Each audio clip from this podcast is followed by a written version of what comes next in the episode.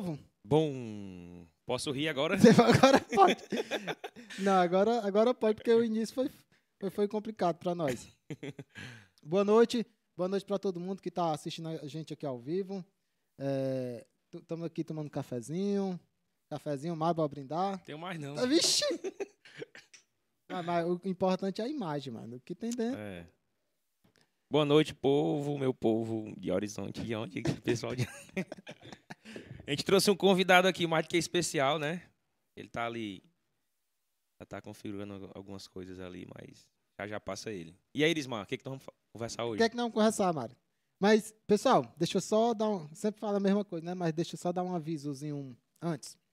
É o seguinte: se você ainda não é inscrito aqui no nosso canal, se inscreve, que é pra ajudar a gente, pra dar uma força. Se você. Tá cortando, viu, Samuel? Se Olha, você. Entregou quem é o convidado. Deixa... é verdade. Não, não e- e- isso daí não tava no contrato, não, viu? É- é igual a Foi Jequiti. proposta aí, Foi- foi, não, foi igual a. Jequiti. A Jequiti tá aqui do nada e entra pra programa da Jequiti proposital. Aproveita, compartilha essa live aqui com teus amigos. Hoje, Mário, o nosso, o nosso foco é testar um novo sistema, né? um novo sistema que quem está tentando, tentando não, que aplicamos para melhorar a nossa qualidade e, e também a gente se conhecer, né? Conhecer nossos convidados, bater um papo aqui entre a gente, é, se conhecer como foi o processo de tudo, como foi que a gente a infância, né? Onde a gente, como a gente entrou na música, como a gente entrou em negócios até hoje e qual a nossa visão de futuro. Certo. E Isso em meia hora? não, 25 minutos mais ou menos. Fala, minha Nossa Senhora. Samuel. Não, vamos começar a apresentar aqui. Ó. Porque na- nós, desde uma hora da tarde, que nós estamos aqui pelejando para aparecer só um nome. Já tô quase dormindo. Mário. O, o legal é que na hora dos treinos deu certo, né? Não, agora tem que editar treino, é treino, jogo é jogo. É, aqui foi, tá sendo o Foi. inverso. Foi ao contrário. Pessoal, e quem quiser me seguir, é Irismar Ferreira. Esse Ferreira é com Y, tá? Lá no Instagram. Vixe, enriqueceu o nome dele com, com Y. É, não é porque não tinha nenhum outro. Não tinha mais nada liberado, aí eu não ia botar com, com Irismar Ferreira um, dois, três. Não, aí que aí fica, fica pai, né?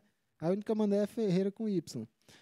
Quem quiser te seguir, Mário, como é que te, te encontra lá no Instagram? Sanf underline 85. Tu não acho- mudou, não? Fábio ontem. Fábio segunda Consegui não, cara. Não achou não o Não nome? achei não.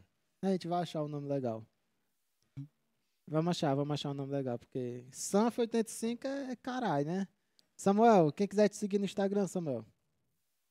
Samuel.assunção. Assuncão, né? Que não pode ter. É, Vamos tirar esse ponto também, porque ponto só falta underline, né? é.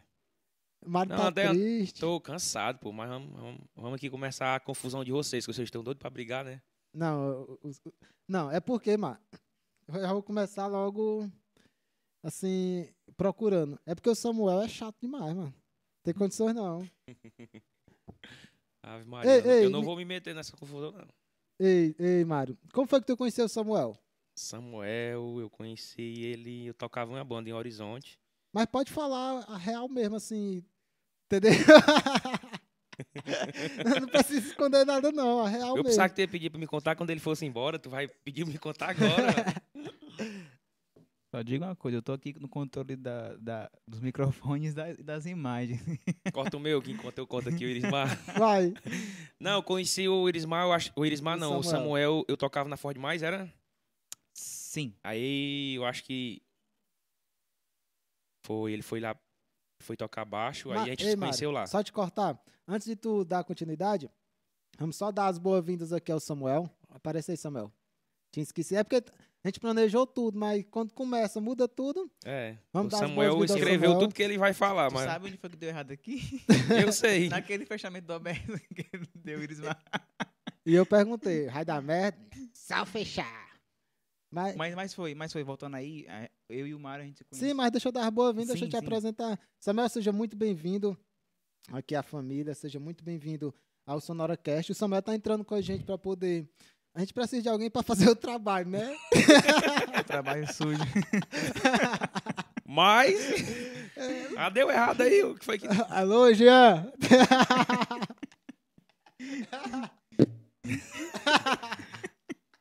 Assim bem. na frente é complicado. Ei, eu- Ainda bem que eu sou sócio. não tem como demitir. vamos renegociar esse negócio aí. Ei, vamos lá, vamos lá, Samuel. Mas tu seja lembra? muito bem-vindo, Samuel. É, é, espero que com a tua vinda a gente possa crescer mais e mais mesmo. Eu só fico feliz se eu, se eu tomar uma, mano. E é, mano. Eu beber, mas não tô bebendo hoje. Mas você quer, eu vou pegar pra Uhum. você. Quero não, quero não. Quer mais café? Quero, café eu quero. Cara, Samuel eu conheci lá no Horizonte, na época que eu tocava na Forró Demais. Samuel chegou lá, bem pequenininho. Não mudou muita coisa não, né? De lá pra Não cá. cresceu não, sabe? Só, só engordou um pouco, não sei, mano. Ele não Ele quer tá que eu fale. não. Ei, mas ele disse que ia começar a malhar na próxima semana, segunda-feira, viu? Deus quiser. Aí o Samuel chegou lá pra tocar baixo, bem encabuladozinho e tal. Cabelinho moicano, não era? Era mesmo, Era? era. Era mesmo. É Verdade.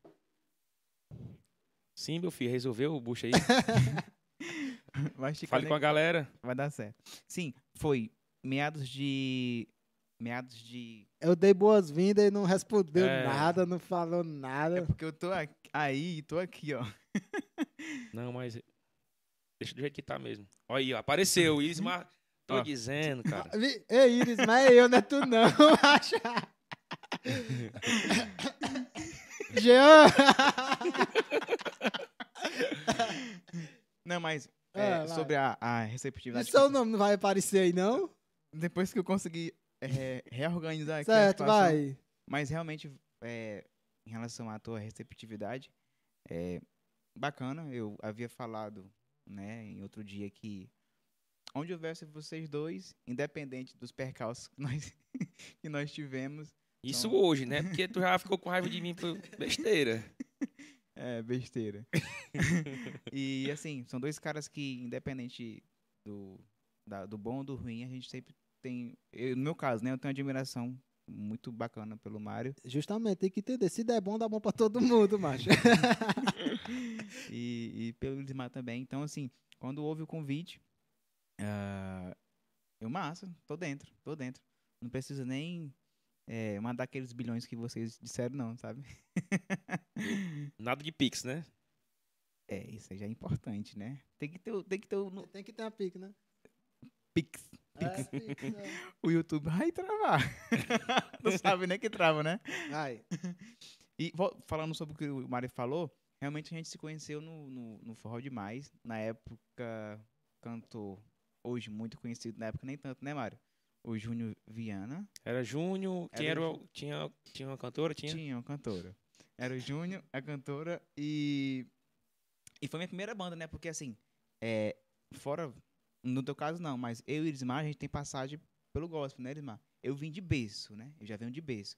O Irismar não sei se vem de berço. Não, não. Eu, com uns 14 para 15 anos, eu toquei num, numa banda gospel. Uhum. Mas eu acho que não foi nem aí que a gente se conheceu, né?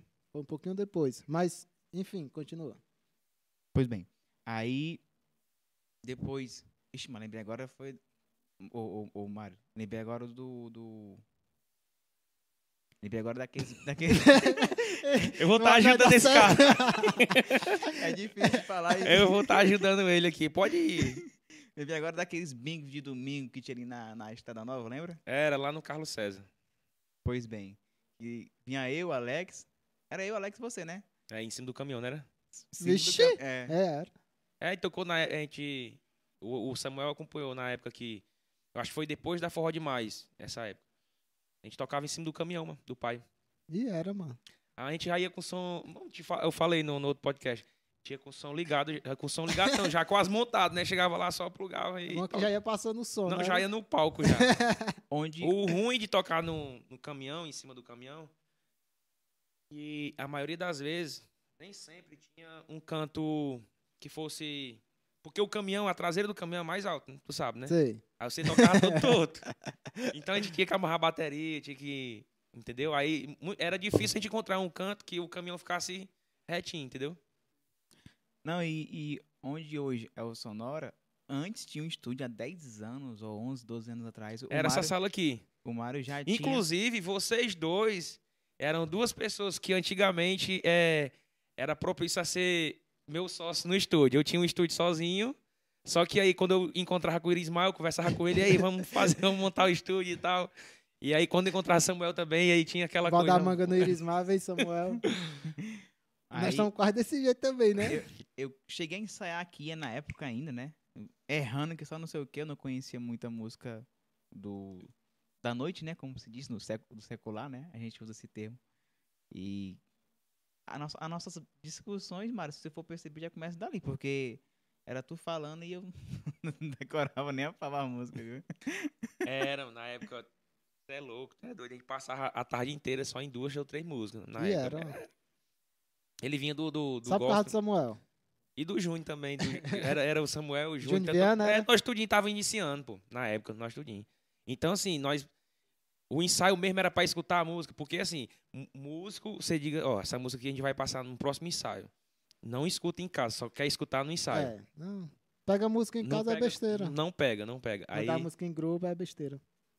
e, e eu que era o dono da banda, eu mesmo não escutava. Aí- mas só que a gente desenrolava e tal na hora do ensaio. Só que, como o Samuel vinha de outra vibe, do gospel e tal, não tinha Ah, a expressão, né? E a gente discutia muito nessa época já. ah, ei, mas o Samuel. É porque o Samuel é do contra. Tudo que você. Se eu for conversar com ele agora, é alguma coisa. Dentro da conversa que a gente vai ter, alguma coisa ele não concorda, ele não, não é assim, ele é do contra. Tu já conheceu o Irismar? Porque ele... Não, e, e a- as minhas confusões com o Samuel é justamente isso. Porque o Samuel é um cara massa, inteligente demais. Mas de- antes de eu falar nisso, vamos vir do início. Eu conheci o Samuel, se eu não me engano, foi no Evas. Não, Foi antes disso? antes. Aonde? Em que? Não sei, não lembro não. Mas foi antes, te- foi antes. Então, não, então não foi marcante. Se é, não lembra. não lembra, não foi marcante.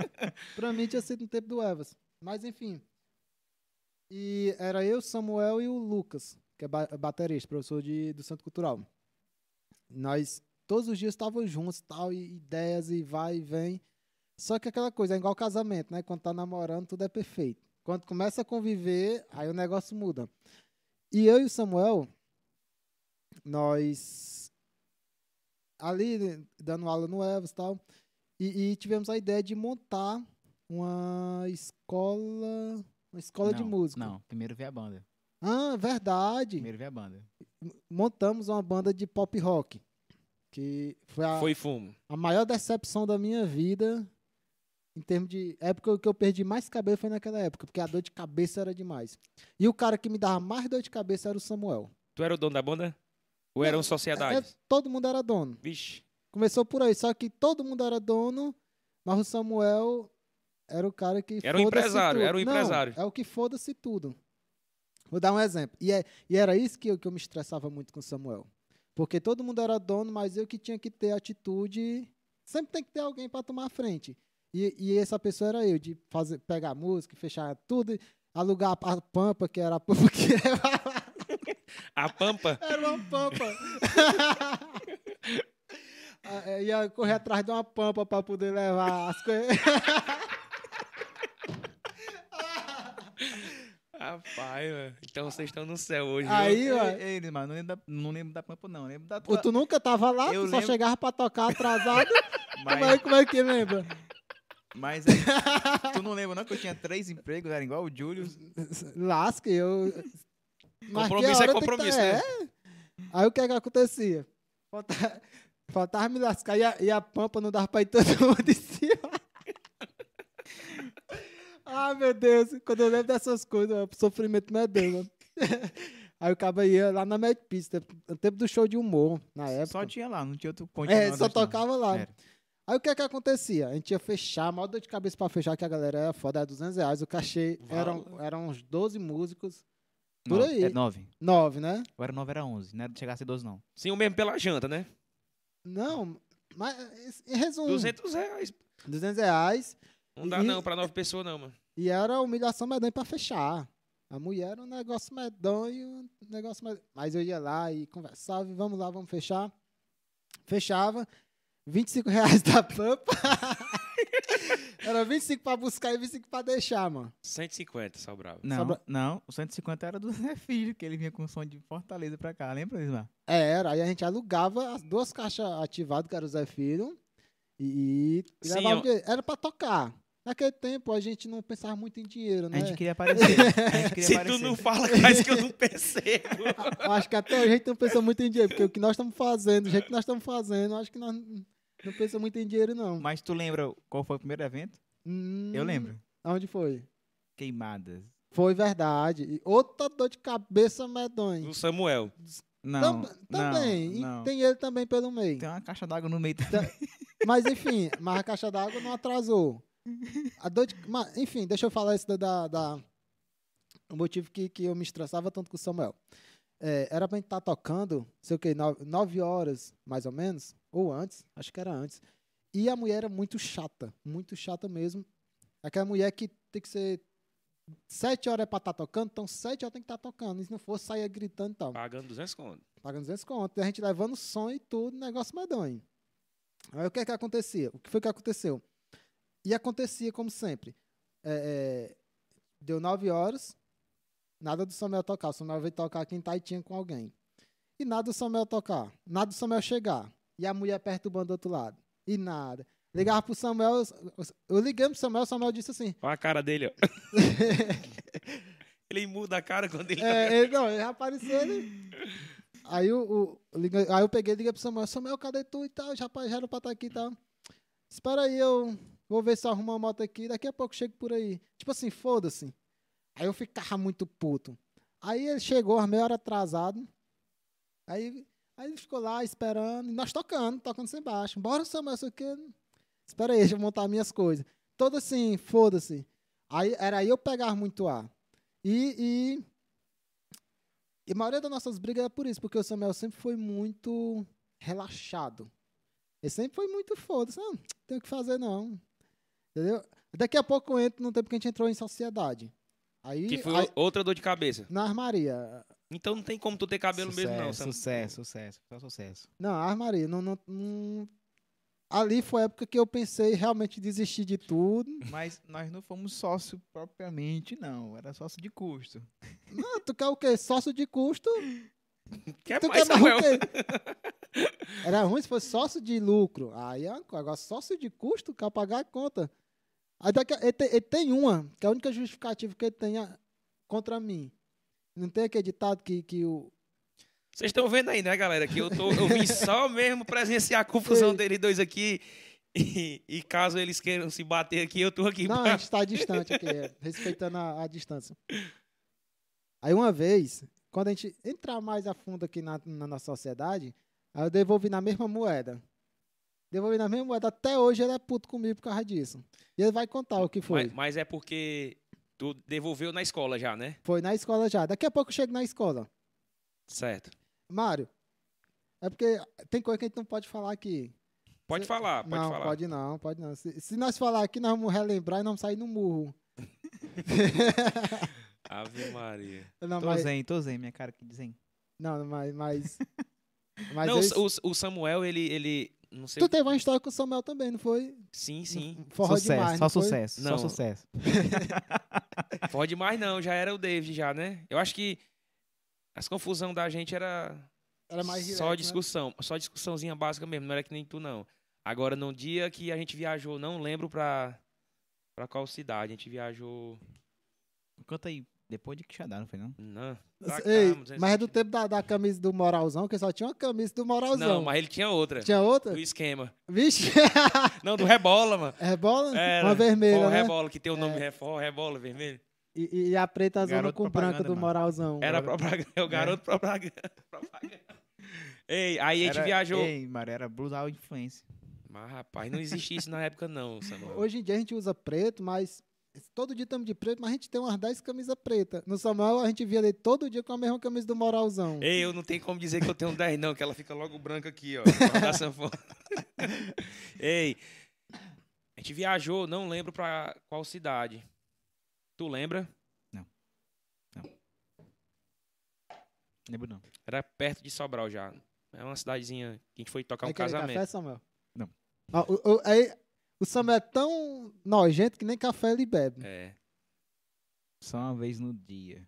Só bebe uma vez no dia o café, né? Sim, vamos lá. Aí a gente tocou, tava tocando esse evento, o, Ah, o, o Irismar.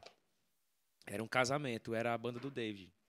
que é o nosso próximo convidado do podcast. Segunda-feira. Segunda-feira, dia 25, é? Segunda-feira Não, não. dia 18. Dia 18, né? 25 é o Daniel, né? É, 25 é o Daniel. É 19,57. E aí, a gente passou a semana inteira. Eu acho que a gente tinha tocado o final de semana passado. Passamos a semana inteira ensaiando. A gente saiu duas vezes na semana. Tocamos antes de viajar. Então, era normal saber o repertório. Era pra saber o repertório, né? Só que ele me confessou hoje, quando chegou, que ele é ruim de memória. Eu não sabia. eu não sabia, pô. Porque, ó, ele tocou. Ele já vinha tocando com a gente há um mês, mano. E ele vinha todo, todo show, ele olhava pra mim, e aí, que música é essa daí? Que nota é? E o pior é que eu sou ruim de memória também. Isso daí eu. E eu sempre dizia, porque eu junto. era o produtor da banda, então eu ficava com a interna, né? Eu falava, ó, é nota tal. Aí eu falava a música que, que vinha na frente, né? Só que nesse dia deu o azar que eu não tava tão bem, né? Tava estressado e.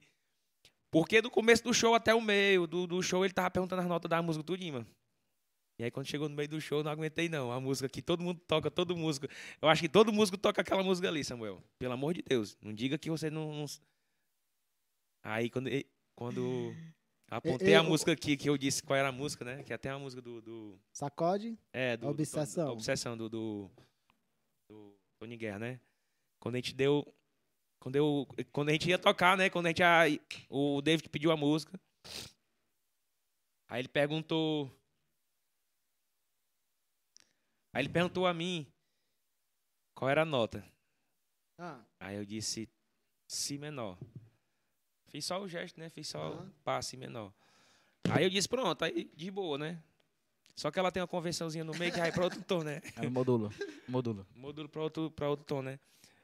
Macho, no meio da música, ele só era perguntando, macho, e a outra, e a outra nota? Qual vai ser a outra nota? Qual vai ser? Macho, eu não aguentei não. Ei, Samuel, mano, diabo é isso, Eu não aguento não, tá dizendo toda a nota da música não, porque é, o músico freelancer diz a primeira e o cara, né? Aí, meu, meu amigo, aí ficou com raiva de tu? não olhava nem pra mim em cima do palco. Ei, uma raiva medonha. E era. Era. E eu, eu fiquei só na minha. Esse rapaz pegou a homem aí. eu- Aí, eu, aí o Da- o Davi, o Davi, macho, bora dançar e tal. E eu ia pra perto dele dançar. E ele, a cara mais feia do mundo, não queria dançar. Não queria dançar, não dançava não. E era. Era. Porque o, a vibe da banda, né? É, tem que Se vamos dançar. pra, vamos pra frente, vamos dançar, vamos interagir com a galera. Só que quando chegava perto dele, ele travava, ele não dançava não, né? E eu quero... Aí ele, com a cara mais feia do mundo, foi até o final do show. E de lá pra cá, na viagem... Falou mais comigo, não. inimigo. Foi. Aí eu cheguei aqui em casa, tirei as coisas e tal. E quando foi de manhãzinha, sete e meia da manhã, quando ele chegou em casa, macho, botou um texto lá. por conta disso, por conta daquilo, não sei o que, eu não faço mais parte da banda e saiu do grupo. Ixi, Maria. Por que foi, Samuel, que ficou com raiva de mim? Não tem justificativa. Não procure. Não, mano, porque nessa música aí que ela modula, eu nunca lembrava a passagem. Nunca lembrava, nunca lembrava mesmo. Aí. Aí te, pergun te perguntava, né, macho, qual é a nota, qual é a nota? Aí tu estourou, né? Se estourou. Aí eu falei, cara, não perde tempo reclamando, não, dela, logo o tom da, da, da- passagem. É bom que ele tenha a solução, né? Não, não, e, e, e, e esse é um dos motivos que a gente fica com mais raiva do Samuel.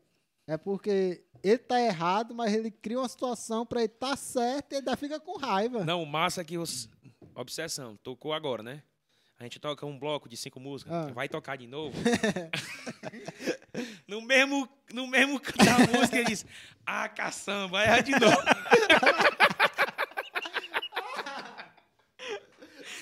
Ei, ele, ele, Ei, o episódio É é pra ser todos contra Samuel.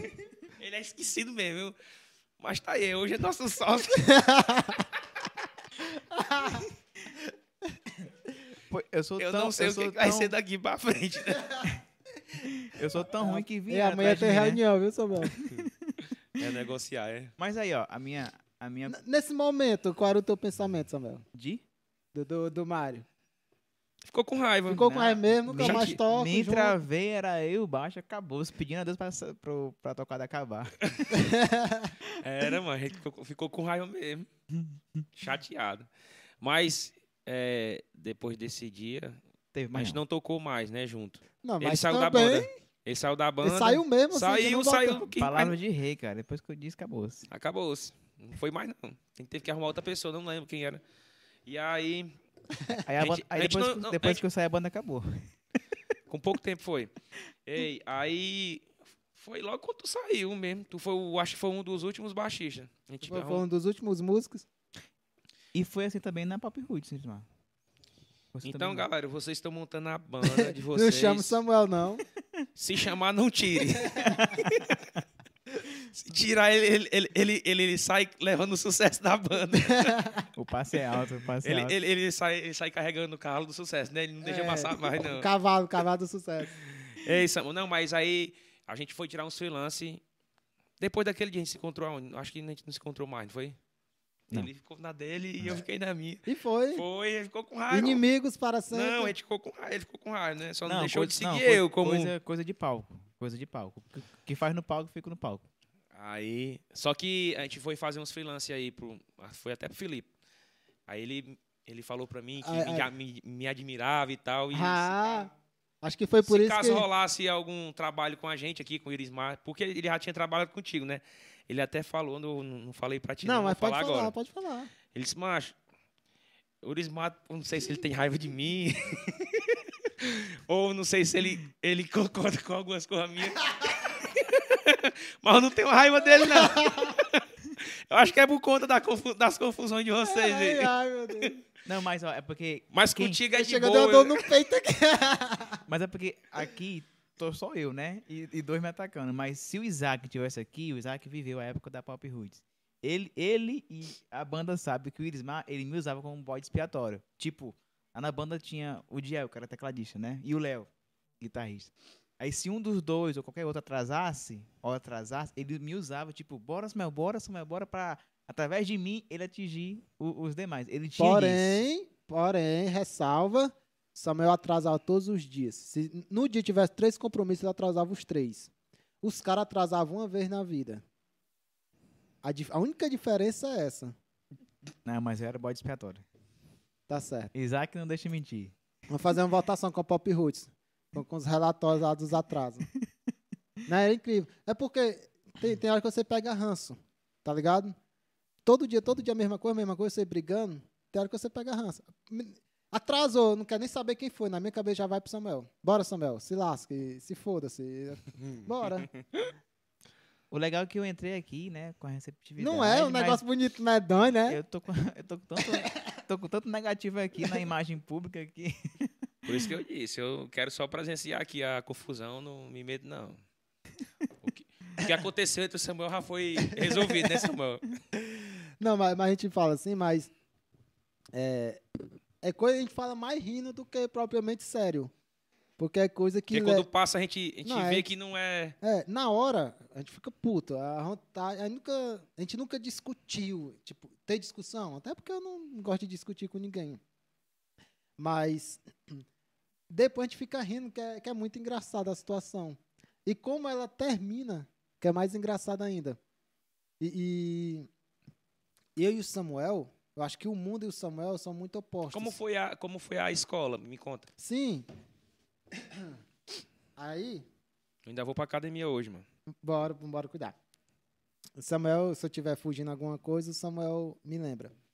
É, é, tínhamos a Pop Roots, né? E da Pop Roots Pop Roots Pop- era a é banda. o nome da banda. E, e, e eu sempre fui um cara muito pensador. Root. Roots. Roots. É Ve- porque veio, veio de onde? assim, a definição do nome, tava- estávamos nós. Começamos a ensaiar, não tinha nome, se eu não me engano. A gente estava. Terminou o ensaio, fo- fomos. Pizzaria, alguma coisa do tipo. E a gente tava escolhendo a banda, o nome da banda, o nome da banda, o nome da banda. Aí eu, eu me lembro que o Isaac estava com, com a camisa que tinha o nome Nat Roots. Aí todo mundo dando sugestão, aí eu peguei e falei: se a, gente, a gente queria tocar pop, se a gente colocar o nome pop, que é do estilo, e Roots, de, de, de Nat Roots, poderia ser legal. Ah, então todo mundo concordou. Mas era, o Roots Era um nome diferente, né? era um nome diferente e É. tal. E não tinha nada a ver com maconha que o povo acha, não. Porque roots, né, vem de raiz, tá, todo mundo relaciona roots com maconha, mas não foi nada disso. Foi porque eu vi lá o nome roots na camisa de Nat Roots E aí dei sugestão e todo mundo acatou. E eu sempre fui, muito, eu fui- sempre fui um cara de muitas ideias. Muitas, muitas, muitas mesmo. Embora eu não execute 10%. Mas nessa época da Roots, eh, a gente dava aula num. Eu dava aula no Centro Cultural.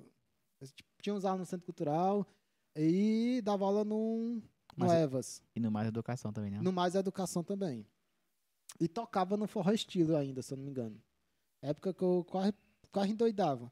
E era justamente por essa carga de horário, essa, essa carga horária, não dormir era. No tempo que eu tocava na banda, tocava 15 festas por semana, esquema forró Vixe. real. Era, sem, sem já. Mas não viajava, era sempre por aqui. Mas preferi viajar, porque era um negócio absurdo. Não tinha transporte, ia de Topic com Claudeni e se tocasse cedo, tinha que ir pro terminal, esperar a Topic e tal. Então, todo sofrimento e, e chegava em casa é, é, cansado, sem, sem, sem dormir, sem nada.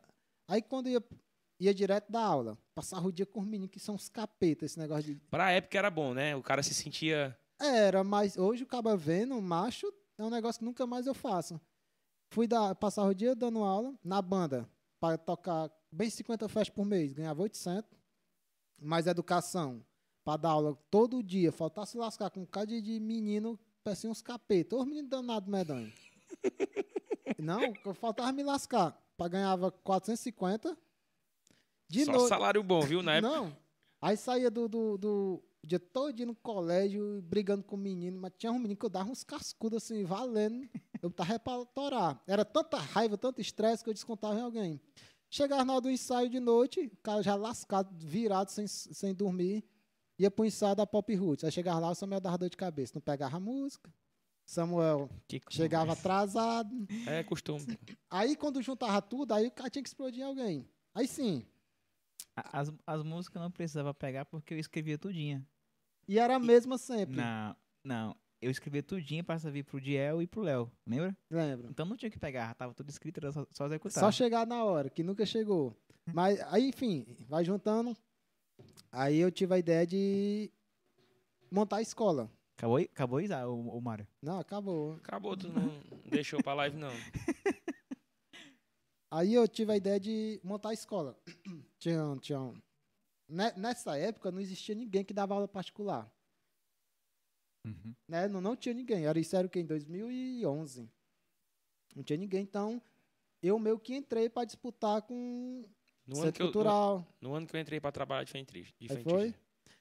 Eu entrei para disputar com o Centro Cultural, que era gratuito, com o Evas, que era gratuito. Entrei com, com, com as escolas, tinham mais educação, que ensinavam. E eu ensinar a mesma coisa, o mesmo instrumento, os mesmos professores, só que sendo pago.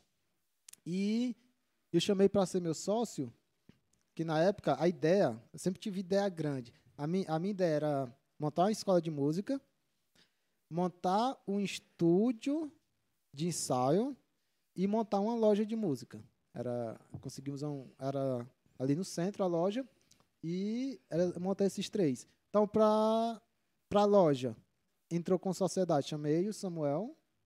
Para a escola, Na, entrou, na verdade, de início, era a banda inteira ser sócio no- nos investimentos. não, aí foi a ideia, só que na execução não foi, não rolou. Porque não quiseram. A gente fez a reunião. Aí foi? Foi. Gente- Nós fizemos a, a reunião e eles não, não tiveram interesse, não. Aí fomos só nós mesmos encarar na força e na coragem. Na força do ódio. Eu acho que eu ensaiei no estúdio de vocês ainda. Aí Era Davi ter- Lobo, Davi Lobo ensaiava lá. deve ter ensaiado. Acho que o horizonte inteiro rodou muito, muito bem o estúdio. E, e o Zoin, que é o Everton, tocava sax, entrava, entrou comigo na escola. Na escola. Isso. Aí do meio pro fim, é, na- nas nossas negociações, o, o Samuel saiu da loja, ficou só com o estúdio. E eu e o Zoin, eu fiquei com a loja e o Zoin ficou comigo no, na escola. Ficou dividido assim, mas aí o que é que acontecia? Toda quando ia prestar conta, era uma dor de cabeça. Mim e do Samuel, dava briga. Ou a gente tava muito feliz e ria, chorava de rir, prestando conta, porque as contas nunca fechavam, era sempre negativo. Nessa época, Passamos, passamos oito meses só pagando o custo. só pagando custo. Pagando, só pagando. Naquela época, 2011, o aluguel era 550 reais. Eita.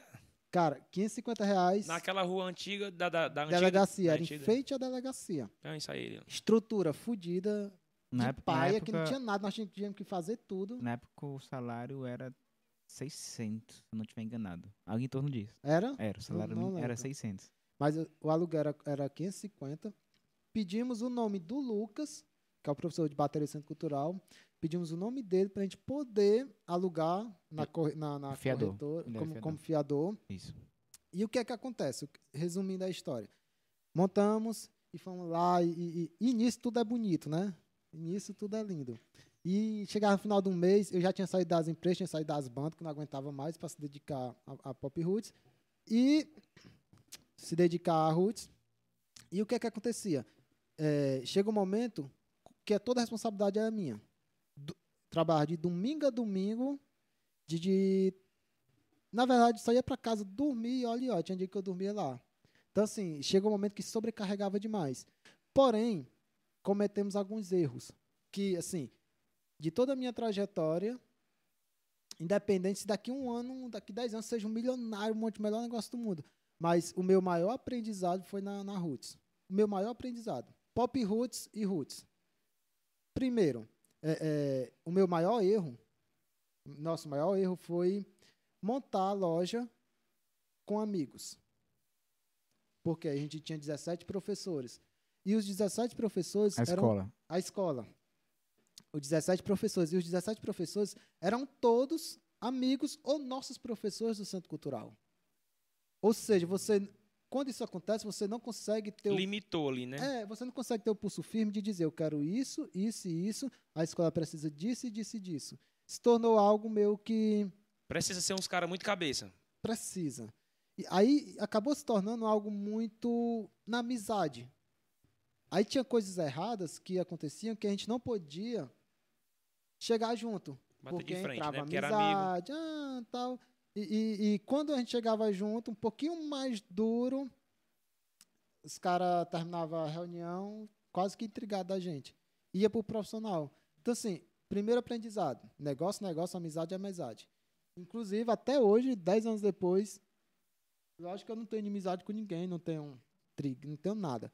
Mas a amizade que era antes da escola e hoje mudou. É diferente. Não é, não é o mesmo grau. Porque para fechar a escola, eu tive que bater de frente com muita gente. Porque eu acreditava em uma ideolo- ideologia. Por exemplo, os nossos alunos, música nunca foi é, atividade principal para nenhum aluno. Nunca foi. A, a nossa realidade, horizonte. Por exemplo, é, chegou no final do mês, o pai tem que escolher entre escolinha e música para pagar. Vai escolinha. Música é sempre a última opção. Tipo, não tem o que fazer, vamos ocupar o menino, joga aqui na música. Mas nunca foi prioridade. E, e os meninos que levavam um pouco como prioridade eram meninos que queriam, que tocavam geralmente na, nas igrejas. Então eles queriam algo muito rápido. O cara queria aprender a música de tarde e de noite tocar. E, e o meu foco era esse, era fazer o cara tocar. A teoria é importante? É importante, mas primeiro vamos fazer o cara tocar. A teoria vai com o tempo. E os professores, eles vieram muito da, da- do, de- do algo acadêmico. Eles já era ao contrário. É teoria, teoria, assinar partitura e tal, campo harmônico e tal. É importante? É, no segundo momento. Nesse processo que, é, que o aluno desiste. é o que acontecia. Tinha, tinha, tinha mês que a gente fechava com 150 alunos. O, o, o- os valores eram de 50 reais e 100 reais. Sempre nesses dois valores. Os 80, que é quando era em turma. Mas. é, é, quando chegar. E tinha mês que a gente fechava com 30 alunos. A desistência era muito grande. O cara tinha gente que passava um ano com a gente e não conseguia tocar uma música de um acorde não conseguia sentar na bateria e tocar um- um- uma baladazinha. E isso era o principal motivo da desistência. Então, eu comecei a ter, eu, como dono do negócio, eu tive que ter atitudes de chegar junto. Ó, eu, a metodologia na, na faculdade, no, no- metodologia como professor, tá certíssimo. Agora, a minha metodologia para fazer o aluno tocar amanhã vai ter que mudar. Quando eu cheguei para fazer isso, quase 100% dos professores bateram de frente. Porque dizia que eu estava doido, que aqui estava errado, não era daquele jeito e tal. Quando chegou nesse momento, é, é, eu tive que bater firme e foi onde muitos professores saíram. Segundo ponto, eu, onde eu errei aí? Eu poderia ter, desde, o- desde o primeiro dia, a minha metodologia. Desde o primeiro dia. Mas aí foi algo que tu analisou durante o, o processo, né? Foi, foi que eu analisei e que hoje. Tu precisava de um, de um feedback ali, tu precisava colocar os alunos para estudar. Mas eu já sabia disso. Ah, porque- então foi vacilo. Porque de- desde o tempo da- das escolas públicas, né, o centro cultural e tal e tal, sempre, no, no tempo que eu comecei no centro cultural, a gente passava. Então a seis- ideia da escola teria que ter começado com essa com ideia. essa ideia. Entendeu? Só que devido ter muita amizade que a respeito com o professor, eu tinha medo de dar a ideia de bater o pé logo de início. A gente deixava ir levando. É, é, e, e o Centro Cultural, quando eu comecei a estudar na banda de música com meu irmão, passamos seis meses estudando só teoria. A gente não sabia nem que instrumento ia tocar. Passamos seis meses, fazia prova, teoria musical e partitura e tal e tal. Sem- seis meses. Sem saber nem. Nada, sem instrumento. Depois de seis meses, fazia uma prova final. Se passasse, aí uma reunia todo mundo, olhava pra tu, toca trompete. Não, isso aqui tem a cara de sax, toca sax. Não, isso aqui tem a cara de tocar trombone. Sério isso? trombone. Sério? Sério. Admiro, o maestro admiro. Foi desse jeito. Eu não toco, eu não peguei trompete porque eu achei bonito, eu queria trompete. Foi porque olhou pra mim. Não, tô precisando de um trompete. Ah, tu, acho que tu combina com trompete. Pega. Olhou pro meu irmão, Eu não tô acreditando Sério? nisso. A metodologia era essa. O- olhou pro meu irmão, pega aqui o trombone, vê se tu consegue descer a vara até a última posição. Aí se entortava todo para ver chegar na última posição. Chegou? Não, vai tocar trombone. Não, esse aqui é tocar clarinete. Não, tô precisando de um clarinete, esse menino aqui, eu acho que dá certo. Pega o clarinete aqui. Foi desse. E a metodologia era essa. Então todo mundo queria seguir isso. E eu já queria fazer o oposto com a escola, só que eu não consegui porque eu tinha que. Naquele momento eu estava brigando com o sistema, já que eu estava usando o mesmo sistema. Então, esse foi o primeiro aprendizado. E hoje. Aqui e lá a gente apanha porque a gente sempre quer, quer, quer ver o lado emocional das coisas. Tá errado? Não tá errado. Porém, negócio. Aí nesse ponto eu concordo demais com o Samuel, porque o Samuel é assim: fechamos por 1,25. Não deu um Foda-se 24 não, tudo. viu? Não me deu 1,24 não. Foi o acordo foi 1,25. Tá errado? Tá não. Não tá errado. Porém, eu sou mais flexível. Mas enfim, o segundo ponto é que naquela época os professores, eles, na verdade, vocês querem saber é da briga com o Samuel, né? Eu tô contando história demais. Mas só a última aqui como foi o aprendizado para mim. Naquela época, é, professor de bateria, ele ganhava 50% do aluno. Todos os professores, 50% dos alunos. É, mas, pô, tinha aula de bateria segunda-feira, 7 horas da manhã. Seis, ho- seis e meia já estava lá e tal, então. Geralmente, né, tinha dia que eu não conseguia acordar, porque era tão cansado que eu não conseguia acordar, botava celular, botava tudo, não conseguia. E o que é que Quem, acontecia? quem sofria era o Isaac. Quando o Ismar não atendia, meu amigo, não tinha quem. Cara, era um negócio absurdo assim que eu colocava três, quatro despertadores, não conseguia acordar. Cansado demais, não tinha domingo, não tinha nada. Enfim, deu a hora, o aluno chegava. O professor não chegava. Eu ligava pro professor, vixe, estou viajando, vixe, não vai dar para ir. Na hora. Pro professor. Isso. Aí o que, é que eu tinha que fazer? Eu tinha que dar aula de bateria pro cara. Ou de baixo, ou de, de teclado. Sem. Pra cobrir ali, pro, às vezes tinha, a gente tinha aluno de ó cara. Ó cara, perto de Quixadaco lá. O cara via, quando chegava aqui, o professor ligava pro professor. Aí é covardia. Aí, não, não vai dar pra ir hoje, não. Aí eu ficava puto da vida. Eu ficava assim. Mas eu ia fazer o aluno voltar para o cara sem aula. O que é que eu fazia? Eu dava aula do cara. Já que a gente tinha eu, tinha, eu tinha criado um método, então eu segui. Então, como eu criei o método de todos os instrumentos, eu criei método de bateria, violão, criei tudo nisso. Então, eu sabia, eu não sei tocar nesses instrumentos, mas por criar o método, eu conheço tudo. A parte técnica e tal ali e tal. Então, eu sentava e dava aula. No final do mês, eu tinha que pagar o professor integral. Como se eu tivesse dado aula. Não existe. Não existe isso. Hoje eu faria diferente. Quem foi que deu aula foi eu. Esse valor dessa aula vem para mim. Hoje, o certo seria isso. Ah, faltou sem avisar, infelizmente vou atrás de outro professor. Hoje eu faria isso. Aí o que, é qual era a justificativa? Pagava integral, era pouco, beleza, mas eh, se você não tem responsabilidade no pouco, você não vai ter responsabilidade no muito. Isso é fato. Muito menos no muito. Muito menos no muito. Então, o que é que acontecia? Não, vamos repor a aula. até hoje, nunca repôs essa aula. Então isso é outro aprendizado que eu tenho. E a- as minhas brigas com o Samuel, até um episódio, eu acho que foi um dos mais sérios que nós tivemos, que é o que vocês querem saber, é, é a- Eu não lembro, Pô, não. Não sei o- qual que é, não. o povo gosta da, da, da briga, até da eu quero putaria. saber, até eu. Eu acho que foi a briga mais. Eu acho que é o único motivo que o Samuel tem para falar de mim. Foi o seguinte: o Samuel, na época, começou a investir em som e ele fez um empréstimo muito alto. O Samuel fez, fez um Foi a empréstimo. época que ele comprou uma mesa minha? Na Não. verdade, eu comprei a mesa para Pop Roots. Tu foi tu que comprou? Foi eu que comprei por 700 reais, 7 de 100. Ixi, Eu já fazia, eu já fazia parcelamento nessa época aí. É, era. E eu comprei para Pop Roots. Quando a banda acabou, o Samuel montamos a Roots e tal, e ficou por ali. E com tempo depois, o Samuel fez um, fez um empréstimo e montou o som. Aí eu vendi essa mesa pro Samuel. Não foi?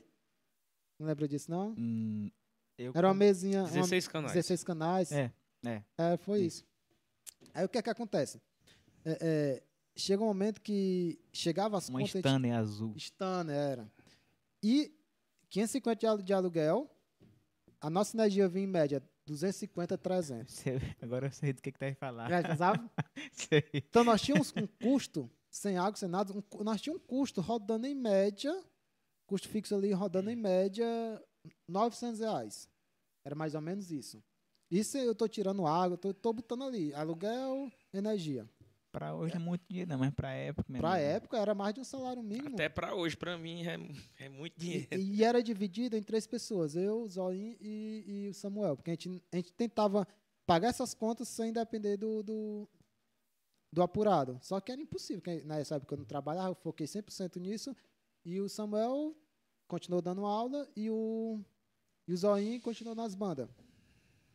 E o que é que acontecia? Muitas das vezes, eu, como eu não trabalhava, eu não tinha emprego fixo, na maioria das vezes eu não tinha dinheiro para chegar junto com a minha parte. Muitas das vezes. E Mas tu era o cara que tava lá, direto. tava lá direto. E o Samuel, aí nessa época a gente batia muito de frente porque. Não, minto, minto. Aqui e acolá o Samuel não tinha condição, de, não tinha a parte dele. E a gente, eu e o Zoim, massa. Não, a gente cobra aqui, massa. Não tem nenhum problema.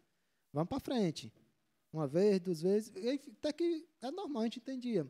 Só que chegou uma vez que precisou pagar e eu não tinha a minha parte. Eu não lembro de você ter, ter coberto minha parte, não. Eu não lembro, não. Acho que foi, foi isso. Não, minto. Essa, essa história foi do, do empréstimo, não foi isso? Foi, do empréstimo, tu foi, me falou. foi do empréstimo. Mas a gente sempre cobriu uma parte do outro, é normal. A gente tá cobrindo uma parte do outro. E. e, e Vocês fizeram um empréstimo, foi, tu, mas eu Samuel vou, eu vou chegar aí, eu vou chegar aí. E, e nessas, nessas pagamentos de contas, era normal. Aí o que é que eu e Zoim, nessa época eu e Zoim, nós quase fazer um plano para pegar o Samuel. Fala, meu Deus. Era porque Quase morre sem saber. Não, não era, não era brincando. É porque, assim, sempre tinha umas continhas que ficava, tipo, por exemplo, 31 e 50 para nós pagar o Samuel. Que o Samuel. Nessa época era o inverso. O Samuel que cobria nossas contas, nós ficava devendo a ele.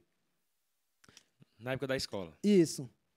E aí o que é que acontecia? Eu chegava, tá aqui, Samuel, eu tenho 33 reais. Mas era uma briga tão grande, Samuel saiu esculambando todo mundo, porque ele me emprestou, ele cobriu 33,50. Era uma briga assim de. Se nós tivéssemos 33 e 45, ele não aceitava. Ele queria os 33 e 50. Aí nós ficava muito puto. Por quê? Teve época de nós cobrir conta dele e que para nós não, não 50 centavos, um real, não fazia diferença. E, e nós não ficava nem em cima cobrando. Tem, pagou, porque o Samuel foi muito, o Samuel foi muito certo com Em as contas cima da dele. linha. Foi muito em cima da linha. Só que o Samuel é muito. Ele já é demais. Ele não tem flexibilidade. E. Ei, mas você pode se defender. Você pode, é só eu tô falando. Não, eu só, só, eu só... Na época eu, eu usava como exemplo lotérica, né? Se você for pagar uma conta de... Na época não, a sua vida Não, toda o exemplo. A é sua vida lotérico. toda. É. tá aqui, ó. Até o Mário já, já passou por isso também. Não, mas... Ah, mas é porque essa lotérica ele já vem falando, ó. Desse ele tava falando, não, eu É. tiro como exemplo a lotérica. Então, não, não foi- não era antigamente. Mas né? não é verdade. Se você chega lá Tá vendo, galera? Que não é centavos, de antigamente. É. Vocês que estão assistindo o vídeo, se, for- se você for na lotérica faltando 5 centavos, você não paga a sua conta, você volta pra casa. E ele sempre foi assim. Imagine isso na sociedade. Quando eu O que vale pra mim, vale pra todo mundo. viu? Certo. Mas A única diferença que tem nessa parte da lotérica é porque lá- na lotérica tu tem negócio nenhum com a lotérica, é, não né? tem negócio nenhum. E aqui É uma sociedade, é né? uma sociedade. E, e, e assim, eu, na minha op- opinião, o Samuel sempre foi certo nisso. Quando foi o acordo, foi X, é X e acabou. Porém, para a realidade, no mundo que a gente vive, existem situações que têm que ser flexíveis. Eu acho O- que eu e o Irismar aqui, a gente é muito flexível nessa parte aí de, do, do, do financeiro, né? A gente não... Tem, tem que, tem que entender o sistema, porque a gente vive em negócio. Porém, Tô chegando aqui no sonoro com a minha flexibilidade. Não, não, Samuel. É, é, temos que ser flexível. Porém, o que é que acontece? Uma coisa é você ser besta. É uma coisa. Outra coisa é você ser flexível. São duas coisas totalmente diferentes.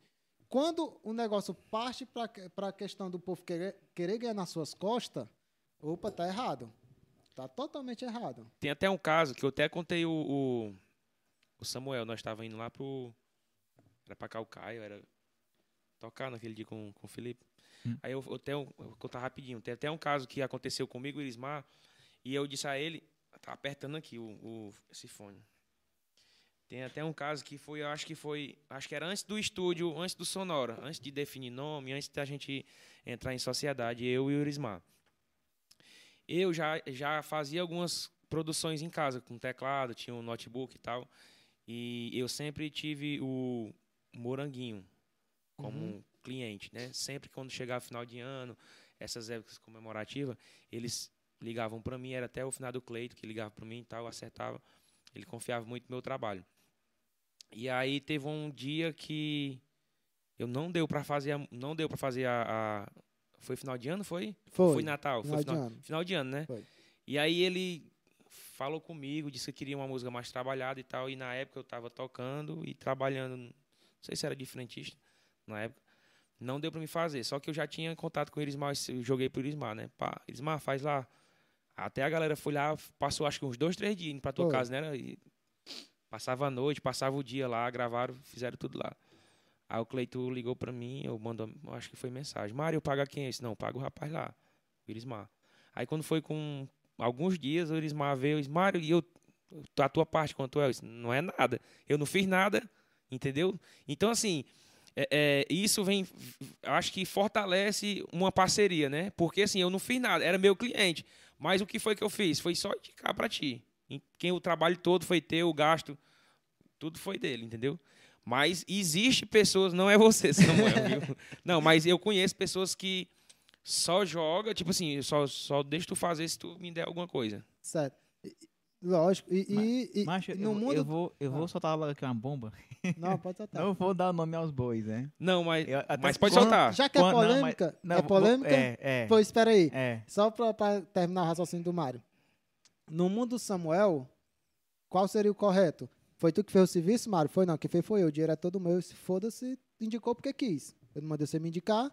No mundo dele é esse. No mundo real, aqui no planeta Terra, qual é o correto? Mário, eu fiz o serviço, massa. Mas tu indicou, o cliente era teu. Eu preciso te dar alguma coisa, quanto é a tua parte? Esse é o mundo real, esse é o mundo da flexibilidade. O Samuel tá errado? Não. Ele tá certo no mundo dele. É da minha parte aceitar ou não, né? Da, da, da minha. É isso, é da sua parte aceitar, não. Se você acha ele errado, só não fazer mais negócio com ele. Vai para outro. Se você ach- acha ele certo, massa. Agora, uma coisa que eu admiro no Samuel: ele é assim, mas ele não deixa ninguém pegar no pulso dele, não. Ele falou contigo que é para estar X hora lá, X hora ele tá lá. Você falou que pra ti que vai fazer X coisas, na hora ele faz X coisa. Isso daí eu admiro. Isso aí eu admiro. Porque ele cobra, mas ele, ele cumpre com que ele, com que ele, O que ele promete, né? com o que ele promete. O foda é quando o cara só cobra, é só o venha não- nós, que, a gente conhece muito, é só o venha nós e vosso reino nada. Eu, eu, eu nunca A tinha- bomba. Eu nunca tinha escutado. Vai já, bomba. Eu nunca tinha escutado um termo e, e jogaram pra mim. Eu conheci quando jogaram pra mim, né? Uma vez me, me disseram. Não me disseram. Disseram pra, o- pra terceiros e chegou até mim que eu era ruim de sola, né? Não, eu E- falei, isso daí eu falei muitas vezes. Ah, Essa mulher é ruim de sola demais. Ah, é. Isso aí eu- eu falei todo dia. Mas aí, mas por que, que eu sou ruim de sola? Principalmente hoje eu tô. é, é, não tô tão atuante quanto como um músico, né? Hoje meu negócio é alugar de som. Aqui, ó. Faz aqui o jabazinho aqui, ó. Isso aí não tá no contrato, não, viu? Não lembro, Estamos vendo agora. esse- daqui a pouco aparece só piscando assim, Jaquiti. Ah, Hoje eu tô mais atuante como locador de som e iluminação aqui na região, né? E aí, ah, sempre, e isso aí é realidade, vocês vão concordar comigo. Porque vocês também já sofreram isso, seja como músico, ou sejam na época vocês como banda, na época do xerife, né? O Mário e o, e o Irismar. É que, tipo assim, é, a festa da massa, isso é até clichê falar, é até chato, porque é muito clichê. Tá bom. A festa da massa, cara, quanto foi combinado, Elismar? Foi mil reais a banda? Tá aqui. Até o último centavo. Beleza. Mas quando dá ruim, você vira sócio da festa e perde junto. Eu, eu não perco nem a pau. Ou o cliente me paga, ou da próxima vez eu dispenso o serviço. Comigo funciona assim. Ou leva alguma coisa. Já, já, já Já- ganhei Não. de alguém. Mas, mas ele tá certo nisso. Eu fui buscar uma caixa.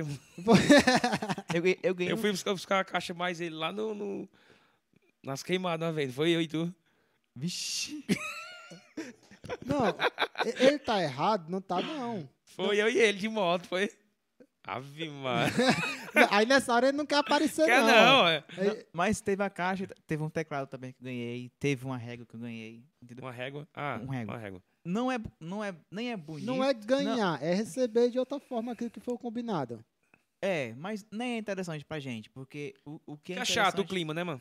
Fica chato e o que interessava era o dinheiro, não é o equipamento, porque são, o- é outro trabalho que eu tenho que vender pra conseguir o dinheiro, entende? Então eu tenho que trabalhar duas vezes. Trabalhei pelo serviço efetuado e vou Hoje eu não trabalhar- faria mais isso. O que eu fiz naquele, naquele dia, eu foi a única vez que eu, que eu fui atrás de receber um dinheiro e não deu certo, recebi. Eu não faria isso mais, entendeu? Mas Eu dispensava. Eu dispensava. eu só também não, eu só, dispensava, eu só não queria fazia mais, o Cara, serviço. Eu não dispenso pra ser ninguém. Eu não dispenso. Não dispenso pra ser ninguém. Porque é, o mundo, Mário, não te perdoa por nada. Se você chegar na lotérica e faltar 5 centavos, ele não é teu sócio, entende? Mas é, cara, é, é desse jeito. É desse jeito. Porque assim, veja bem, ó. É, é, o combinado Tem é. co- situações que não dá pra não dispensar, não. Ou tu mata o cara, ou tu não recebe. Não, quando eu- falo que eu dispenso, é tipo assim, ó. É lógico que eu não vou pegar na mão do cara e tomar o dinheiro. Isso é fato. Mas é que nem eu falei. Não vai pagar, ou parcial, ou total, na próxima vez não tem. É o Entende? que eu faria Não, hoje. Eu costumo falar que é o seguinte, ó. É, cliente que lhe dá custo ou lhe dá prejuízo, ele pode ser qualquer coisa, menos cliente. Lógico. Entende? Não, isso é fato. Ent- Não, isso aí você tá certo. É isso mesmo. É, porém, algumas ações eu não tomaria. Minha ação era, qual foi o combinado? Foi X, beleza, se vira, eu quero meu dinheiro. Vai, vai me dar metade de X, a outra metade, eu não vou lá tomar nada do cara, vou brigar, vou estar ameaçando. Morreu, ali Ó, acabou Na, ali na nossa minha, na minha realidade hoje, por exemplo, na minha realidade hoje, é, às vezes a pessoa quer estar Eu pensei que ia falar uma bomba metal.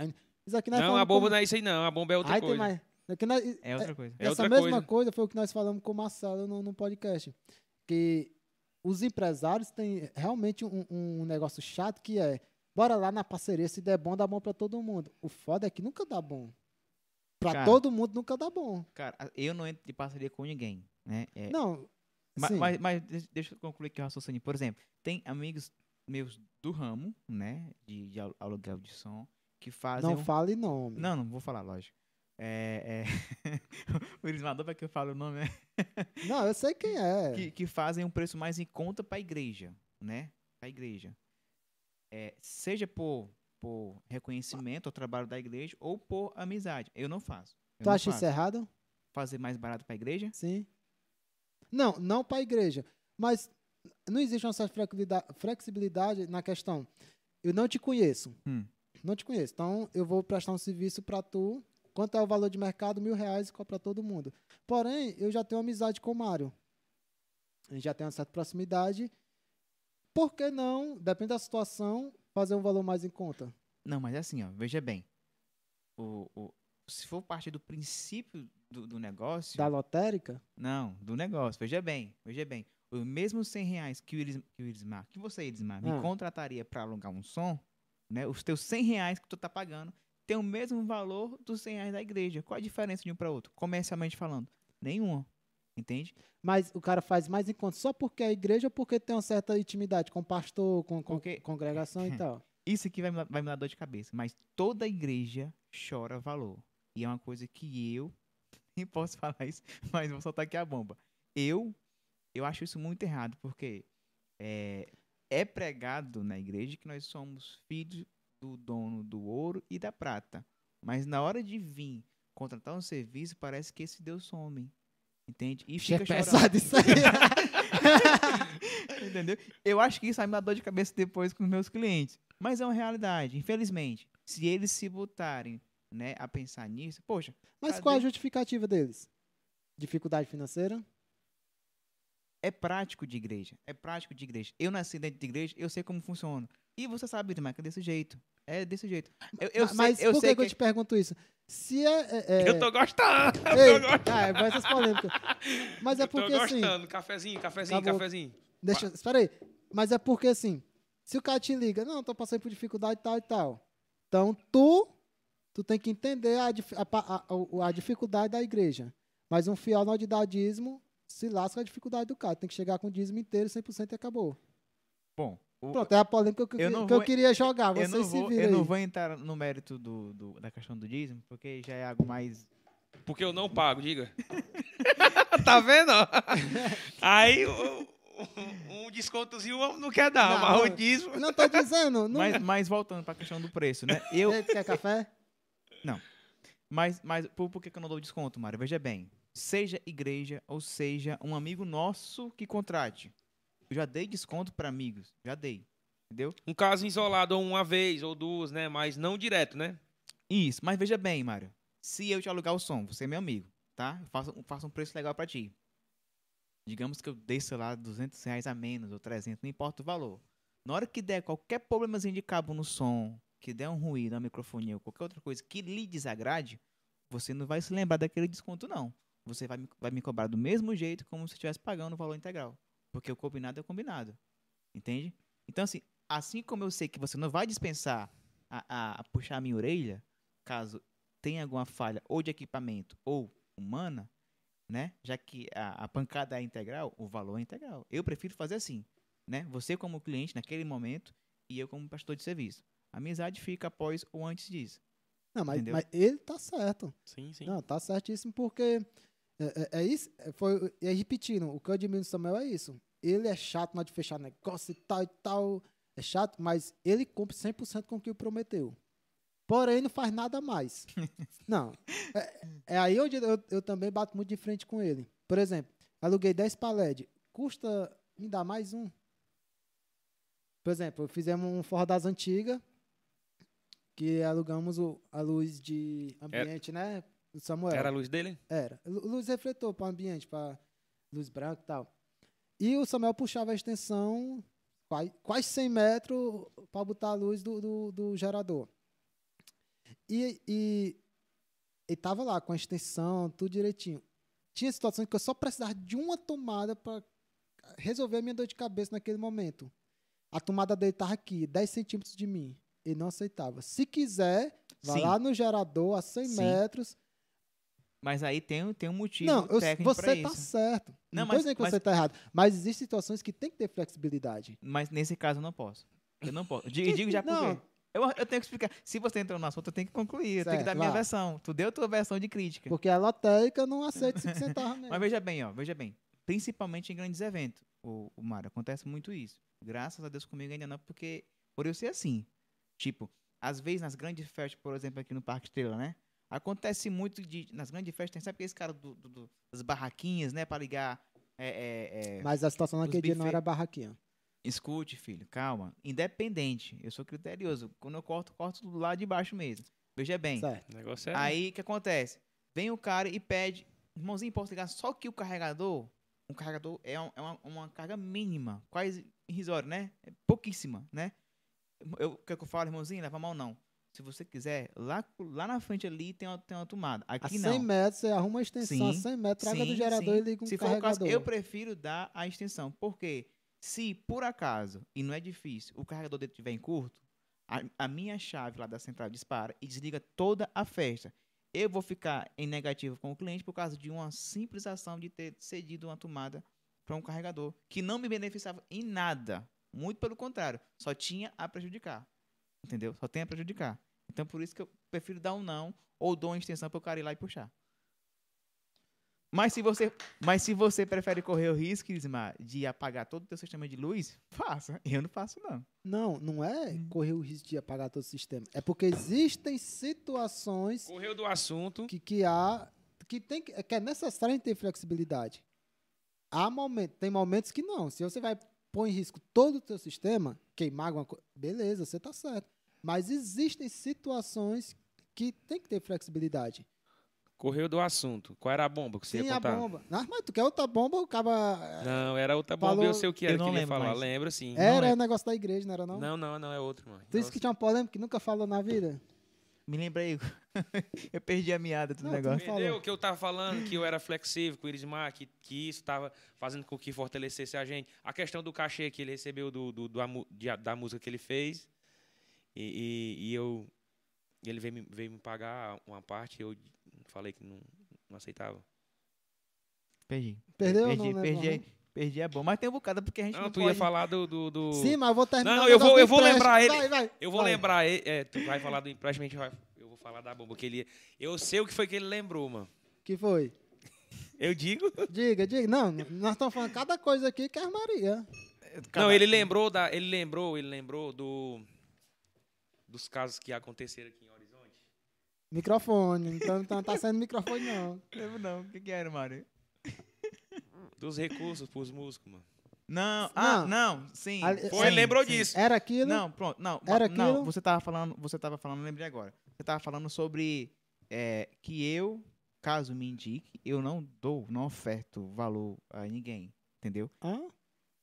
Tu tava falando com o Mário, foi mais ou menos assim que tu falou. Tá, continua, eu não entendi não, mas quando o. Mário falou que te indicou, né, Sim. e tal, aí eu lembrei que, tipo, eu conheço, né, eu tive a infelicidade, e a e infelicidade não é nem eu saber, é acontecer, situação como essa, de, tipo, é, tem artista que vem tocar em certos locais, né, e aí um outro artista, que era pra ser amigo, companheiro, parceiro, e por isso que eu não gosto, eu não gosto do termo parceiro, né, eu não gosto do termo parceiro porque o negócio é muito vu- vu- vulgar, vulgar, vulgarizado, né? A palavra é essa. Aí o que, que o cara faz? Em vez do cara chegar e dizer, ó, fulano, tem tal cantor aqui Eu tenho um amigo cantor É, e é, tal, que- tá que, começando, que ou então pode, já. que pode te cobrir aí no, em tal data, pode te atender em tal data. Né? Não custava nada o cara fa- fazer isso. E aí, eventualmente, esse distinto artista chegar pro Cicrano e dizer, ó, fulano, por, por ter me indicado, é, é, pe- pegue X valor, né? De, assim, mas isso vem da pessoa, né? Era Aham. vir da pessoa. Mas sabe o que, que a pessoa faz?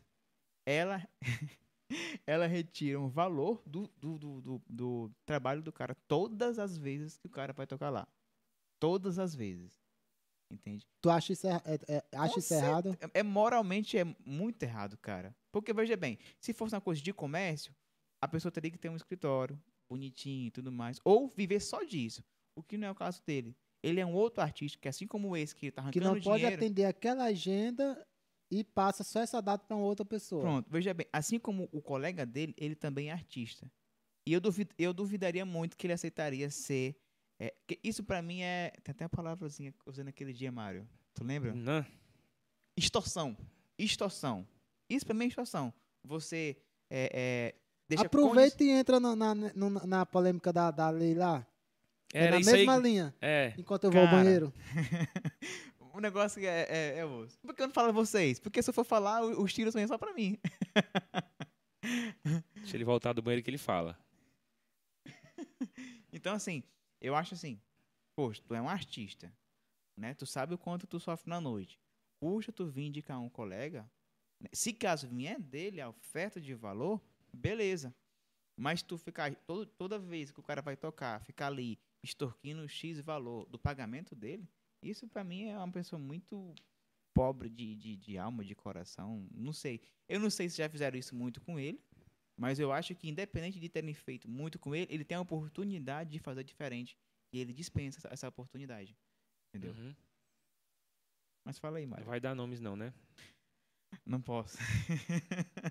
não posso. Não, eu também acho errado isso aí. Eu não, eu não faria. E caso alguém fizesse comigo, só faria uma vez. Eu não aceitava. Tem um caso também comigo que aconteceu no final de ano. O cara ligou pra mim. Não foi o contratante, foi o. Que não deixa de ser contratante, né? Mas foi o, o artista ligou pra mim. Disse assim: Mário, final de ano, dá pra fazer por quanto pra mim? Aí eu dei meu valor. Aí ele disse: Cara, Agora é o seguinte, lá são quatro horas de evento. Quanto dá para fazer para mim? Primeiro ele me falou que era um evento normal. Depois ele disse não é quatro horas. Então eu tinha que subir o valor do. Sim, a cota- a cotação é diferente. A cotação é diferente, é quatro horas tocado, uma hora extra já é totalmente diferente do dentro do pacote. E aí eu falei o valor, ele deu um pulo lá, não sei aonde. Eu disse não, foi massa, beleza. Eu passo com a minha família, eu vou saio. Eu não, não, eu não me empolgo em tocar final de ano, até porque a galera que toca, que estão começando, é até um, um- uma dica, ou então um esclarecimento. Tem casas que a gente toca, tem particulares, porque geralmente final de ano, quem toca quem toca em barzinho, quem toca esses freelance, vai tocar final de ano em um particular, numa casa de alguém, e geralmente é numa casa de de uma pessoa que tu nunca nem viu na tua vida. E tem casas que a gente pede um copo d'água e a galera não dá no final de ano. Yeah. Teve um caso que aconteceu que eu olhei pro cantor aqui, ei, pede água, pede água. Aí ele chamou uma mulher que estava lá no evento, no final de ano, dia 31 pro dia 1 Ei, tem como arrumar água, água pra gente? Aí ela olhou pra gente, olhou pro cantor e disse assim, vocês não andam com a água de vocês, não? Vixe. Foi. Então, assim, eu não me empolgo pra tocar final de ano. Aí eu dei meu valor, o cara deu um pulo aí, foi, ele tentou, não conseguiu, aí voltou e tal, conversou comigo, eu disse, macho, meu valor é X pra tocar às quatro horas. Beleza. Só que eu deixei, eu, eu diminui um pouco, deu desconto. Só que quando chegou no evento, quando chegou às três horas, não estava fechado não estava fechado a, a- às quatro horas, só estava fechado às três. Viu, Samuel? Uhum. Não estava fechado às quatro horas, só estava fechado às três. E aí, quando chegou na. E eu ciente que ia tocar outra hora extra, né? Aí, quando chegou a, a quarta hora, aí o contratante veio e disse assim: quanto é. Quanto é outra hora extra? Aí eu me toquei, não estava combinado Quatro horas. quatro horas, só tava três horas. Aí já é malandragem dele, né? E aí eu olhei pra ele assim, mas tava fechado quatro horas. Não, porque não foi ele que me contratou, foi outra mulher, não sei o que e tal. Eu fiquei só na minha, escutei, escutei. Aí o cara cobrou 2,500 pra tocar. Uma hora a mais? Uma hora a mais. Caramba, mano. Por que, que ele me contratou quatro horas? Porque ele, ele deduziu que ia tocar ter uma uma hora hora extra, porque geralmente final de ano ninguém quer dormir cedo, todo mundo quer acordar. E a gente foi tocar, era no Porto das Dunas. Todo mundo quer ver o sol nascer, Então tá com a família, né, cara? tá com a família. E é um Porque- momento único ali, né? é um- um- quem, quem, quem for muito de família, é difícil pra caramba do- no, no nosso ramo musical, né? Porque, tipo, as datas que todo mundo comemora em família, Páscoa... A gente não comemora. Não, a gente, a, gente, a gente é do contra. É, do contra. Comemora dia que não tem nada. E aí, por que, que ele não fechou? Por que, que ele não, não, não fechou só às três horas? Ele fechou às quatro comigo, porque ele deduzia. Ele deduziu que ia tocar às quatro. Mas ele só fechou com o contratante às três. Mas se ele fosse fechar a outra hora extra junto com a gente, geralmente é fechado assim. O valor que, o, que foi fechado, dividir por três. Então tinha três pessoas lá. Então os 2.500 era para ter tocado a galera era rica, né? Pagaram de boa. Mas aí, pra mim, só acrescentou 200 reais. Não, e, e a Foi. lógica não é nem pra ter acrescentado, porque ele fechou três horas, fechou quatro contigo. Então a lógica aí na cabeça dele é comer esses dois e quinhentos sozinho. Não, comeu. Comeu sozinho? Sim, comeu sozinho. Entendeu? Que ele já tinha fechado as 4 horas comigo. É. E negócio é negócio, né? Negócio é negócio. Aí eu disse, não, mas eu não, não faço mais negócio assim. Entendeu? E é isso. Sim, conta a bomba. Não. Se eu for contar aqui a, a, a bomba, todo mundo vai se tocar é, de quem de quem são as pessoas, não é de quem é a pessoa, de quem É porque são é as pequeno, pessoas. né? A gente, eu- deixa eu ir no banheiro também. Vai deixa. lá. Ma- Mas, Já tá bem perto de terminar, né? não sei. Uma Era hora, e, meia hora que tu queria conversar com o Samuel. tá, tá com uma, uma hora e quinze. Não rolou, Já? nem, não rolou nem uma tapa. Não é? Depois de uma ruma de, de coisas boas Não, que vocês depois- falaram de mim. Ei. Mas. Samuel, a, a tua história de vida, com, como é? É, eu percebi agora que a gente nunca conversou sobre isso. O pessoal? Sim. Né, a história de vida mesmo lá, a gente, sempre a gente falou muito da música em si. Mas a história de vida lá, nascer, todo aquele processo. Tu, Ah. tu nasceu de Horizonte mesmo e. Na, na verdade, eu costumo dizer que eu, eu sou um dos poucos natural de raiz com 3, 4, 5, 6 gerações dentro de Horizonte. Sério, mano? Porque cerca de. Eu vou chutar aqui. Entre 80% e 90% do pessoal é de fora. É. Com certeza. Acredito que tu seja um deles, Eu né? sou, sou de Quixadá. Pois é. O Mário também não. Acho que não é, não. Ele nem mora em Horizonte, né? Mora aqui na. É. Mais pra A gente tem aqui, a, a gente tem aqui o Riachão e Taitinho como horizonte, né? Isso, isso. Então, assim, a minha família é, é originária mesmo de gerações aqui em Horizonte. Então, eu sou um dos, dos pouquíssimos, né, de raiz do, do instinto olho d'água, né, como era conhecido a cidade de Horizonte. E depois veio, né, com muita... É bacana a história do Horizonte. É, é recente, é Não, mas eu não quero saber a história da horizonte, não quero saber isso. É Como foi a, a, a- Sim, Vou contar outro caso aqui que aconteceu comigo que eu lembrei agora, mas é bem rapidinho. vai, Pente. Eu não vou dar nomes não, porque o cara é conhecido. Não, mas esse é, não, é, não é- não é caso ruim, não, é caso bom. Certo. Não é cantor pau no cu, não, que nem esse que fez isso comigo, não. Ei, Esse já, é, esse já era top demais. Esse era, o, o cara era foda, era gente boa comigo.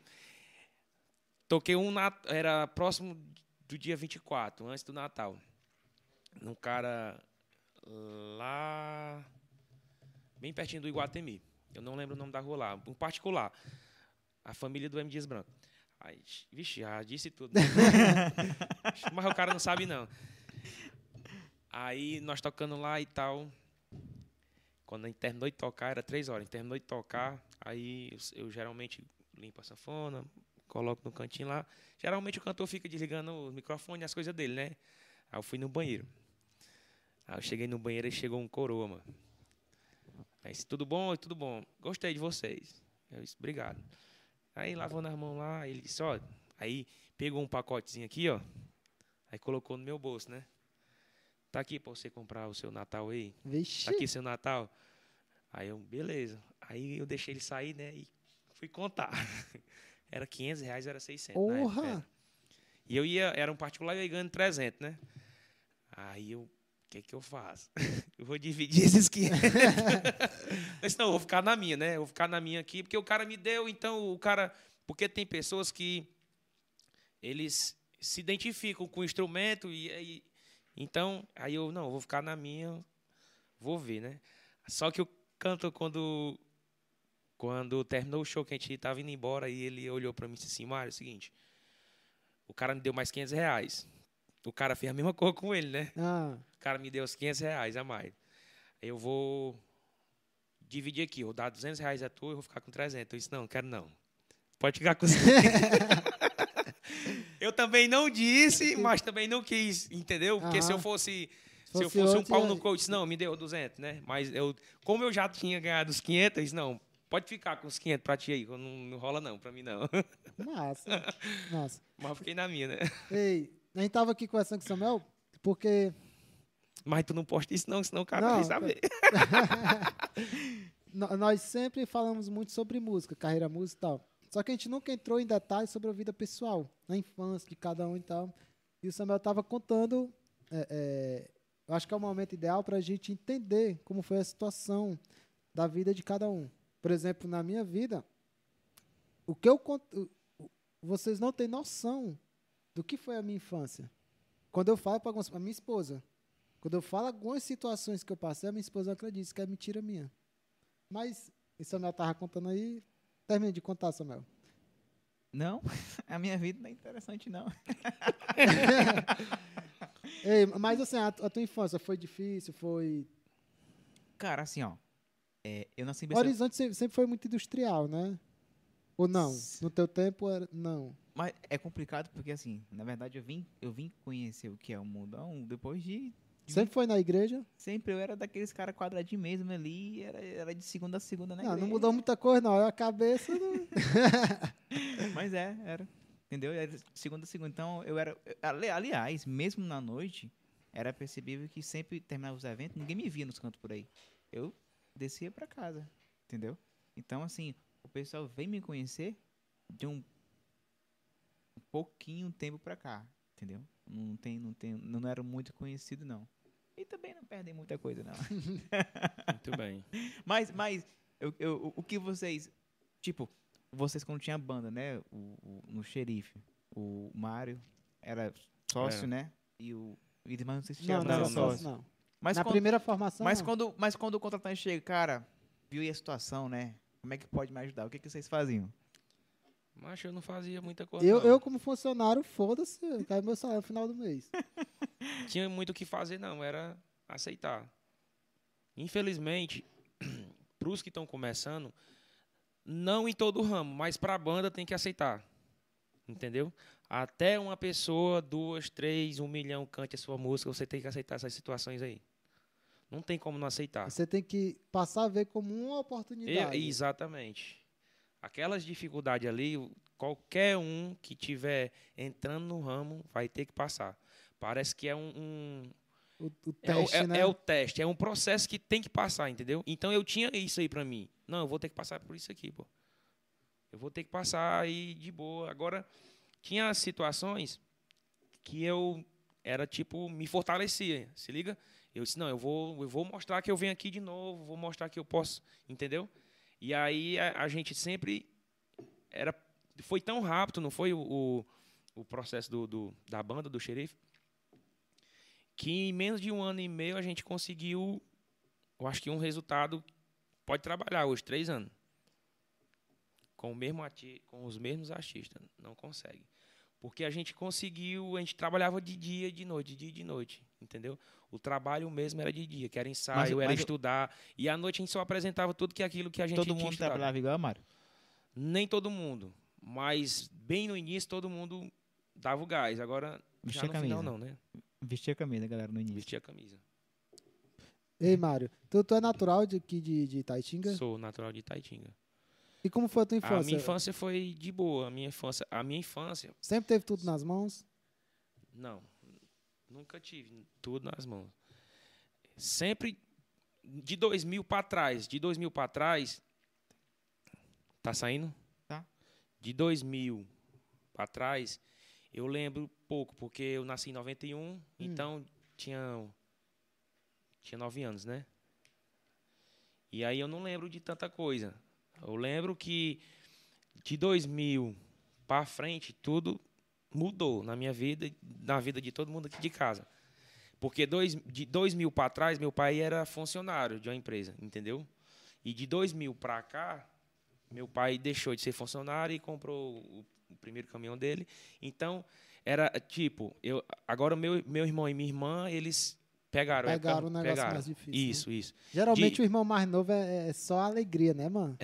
Só que eu ainda peguei um pouco da época ainda de, tipo assim, a gente ia no, no mercantil e num caixa ali tirar alguma coisa porque o dinheiro que tinha não dava para pagar tudo, entendeu? Aham. Eu lembro dessa cena.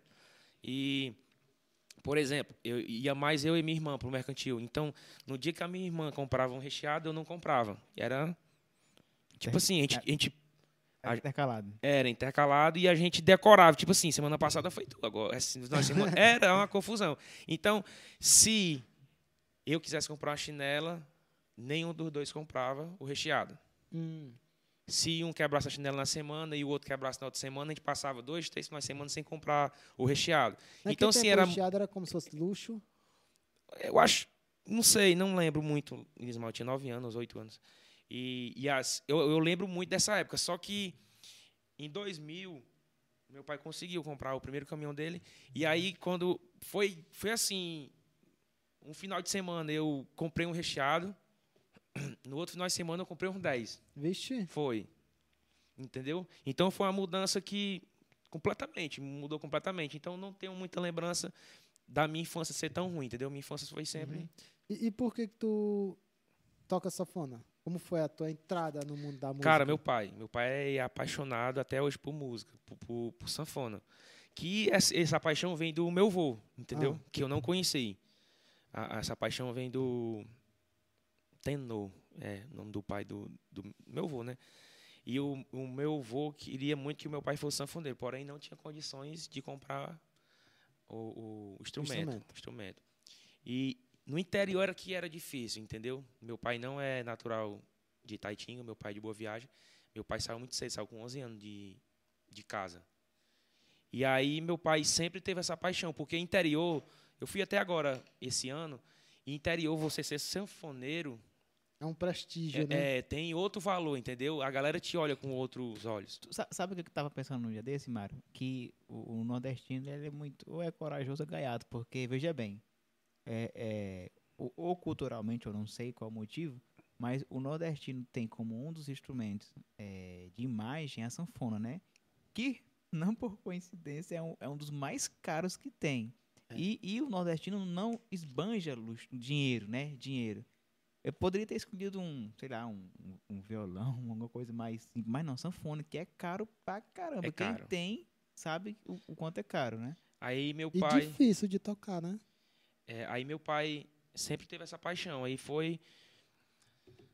Eu não lembro o ano, mas ele comprou. Até um rapaz aqui da, da onde a gente mora. Ele, a gente não tinha acesso a nada. Aqui a gente não, tem, não tinha acesso a nada. Tipo assim, para Fortaleza, antigamente, só quem ia era uma pessoa daqui e quem quisesse alguma coisa, falava com ele, ele trazia. É, Pacajus, né, que é, que é a feira e tal, não, ia, não era todo mundo que ia.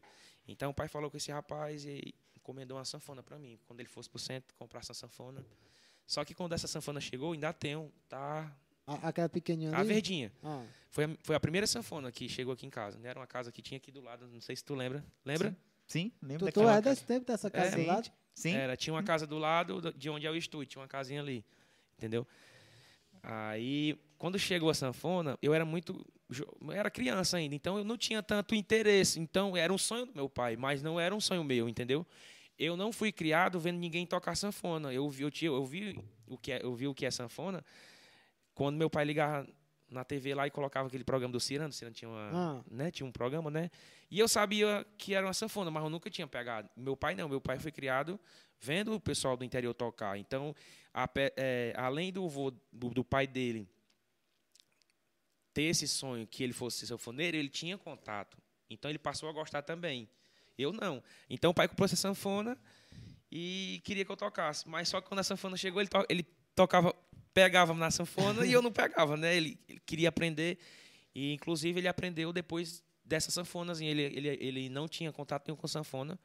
E ele aprendeu nessa sanfonazinha verde. Os, os primeiros toques foi nessa sanfona. E aí ele comprou depois uma preta, foi por 250 reais. Depois comprou uma, uma outra, era roxa, a sanfona. Roxa e amarela. Toda montada, era peça de uma sanfona, peça de outra. 800 reais. Na época era bastante dinheiro, né? E aí depois comprou uma por 2 mil. Aí depois comprou outra mais cara por 3. E aí foi onde ele exigia que eu tocasse. E não e foi. Era, mano. era. Eu, ele saía de madrugada e ele deixava uma música para me escutar e pegar. Ele disse: oh, você vai ter que escutar essa música aqui, você vai ter que pegar essa música aqui. O que tu queria que fosse na escola de música, tipo assim, que fosse obrigação, uhum. eu passei por isso dentro da minha casa, entendeu? Tipo assim, eu, eu, eu estudava, mas o que ele queria mesmo é que eu tocasse. E aí eu não, nem olhava para sanfona, passava o dia todinho brincando com os meninos aí por aí nos becos, jogando bola. E quando, quando ele chegava do trabalho, ele perguntava à minha mãe se, ele, se eu tinha pegado na sanfona. A mãe dizia que não. E ficava é, carão e peia. carão e peia. Só que, com o tempo, eu comecei a gostar. porque Ele me levou no rapaz em, em no Jabuti, no Elias, que até mandar um abraço para ele. E aí eu foi aonde onde eu quero chegar. que é aquela teu, teu mesmo ponto de vista. Foi aonde eu comecei a gostar porque eu comecei a apontar algumas músicas. Ele não foi ensinar teoria, até porque não era, ele não é professor, ele tocava.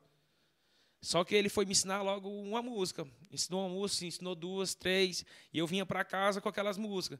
E eu ia treinar. Então, quando eu ouvia a música e eu fazia parecido ou igual, eu sentia gosto. Então, uhum. comecei a gostar. Que eu acho que essa matada que, que tu teve. Justamente isso. Porque o que dá empolgação no cara é o cara tocar. Pronto. Pegar a música e tocar. Hoje eu tenho um aluno, que é o Matheus, né?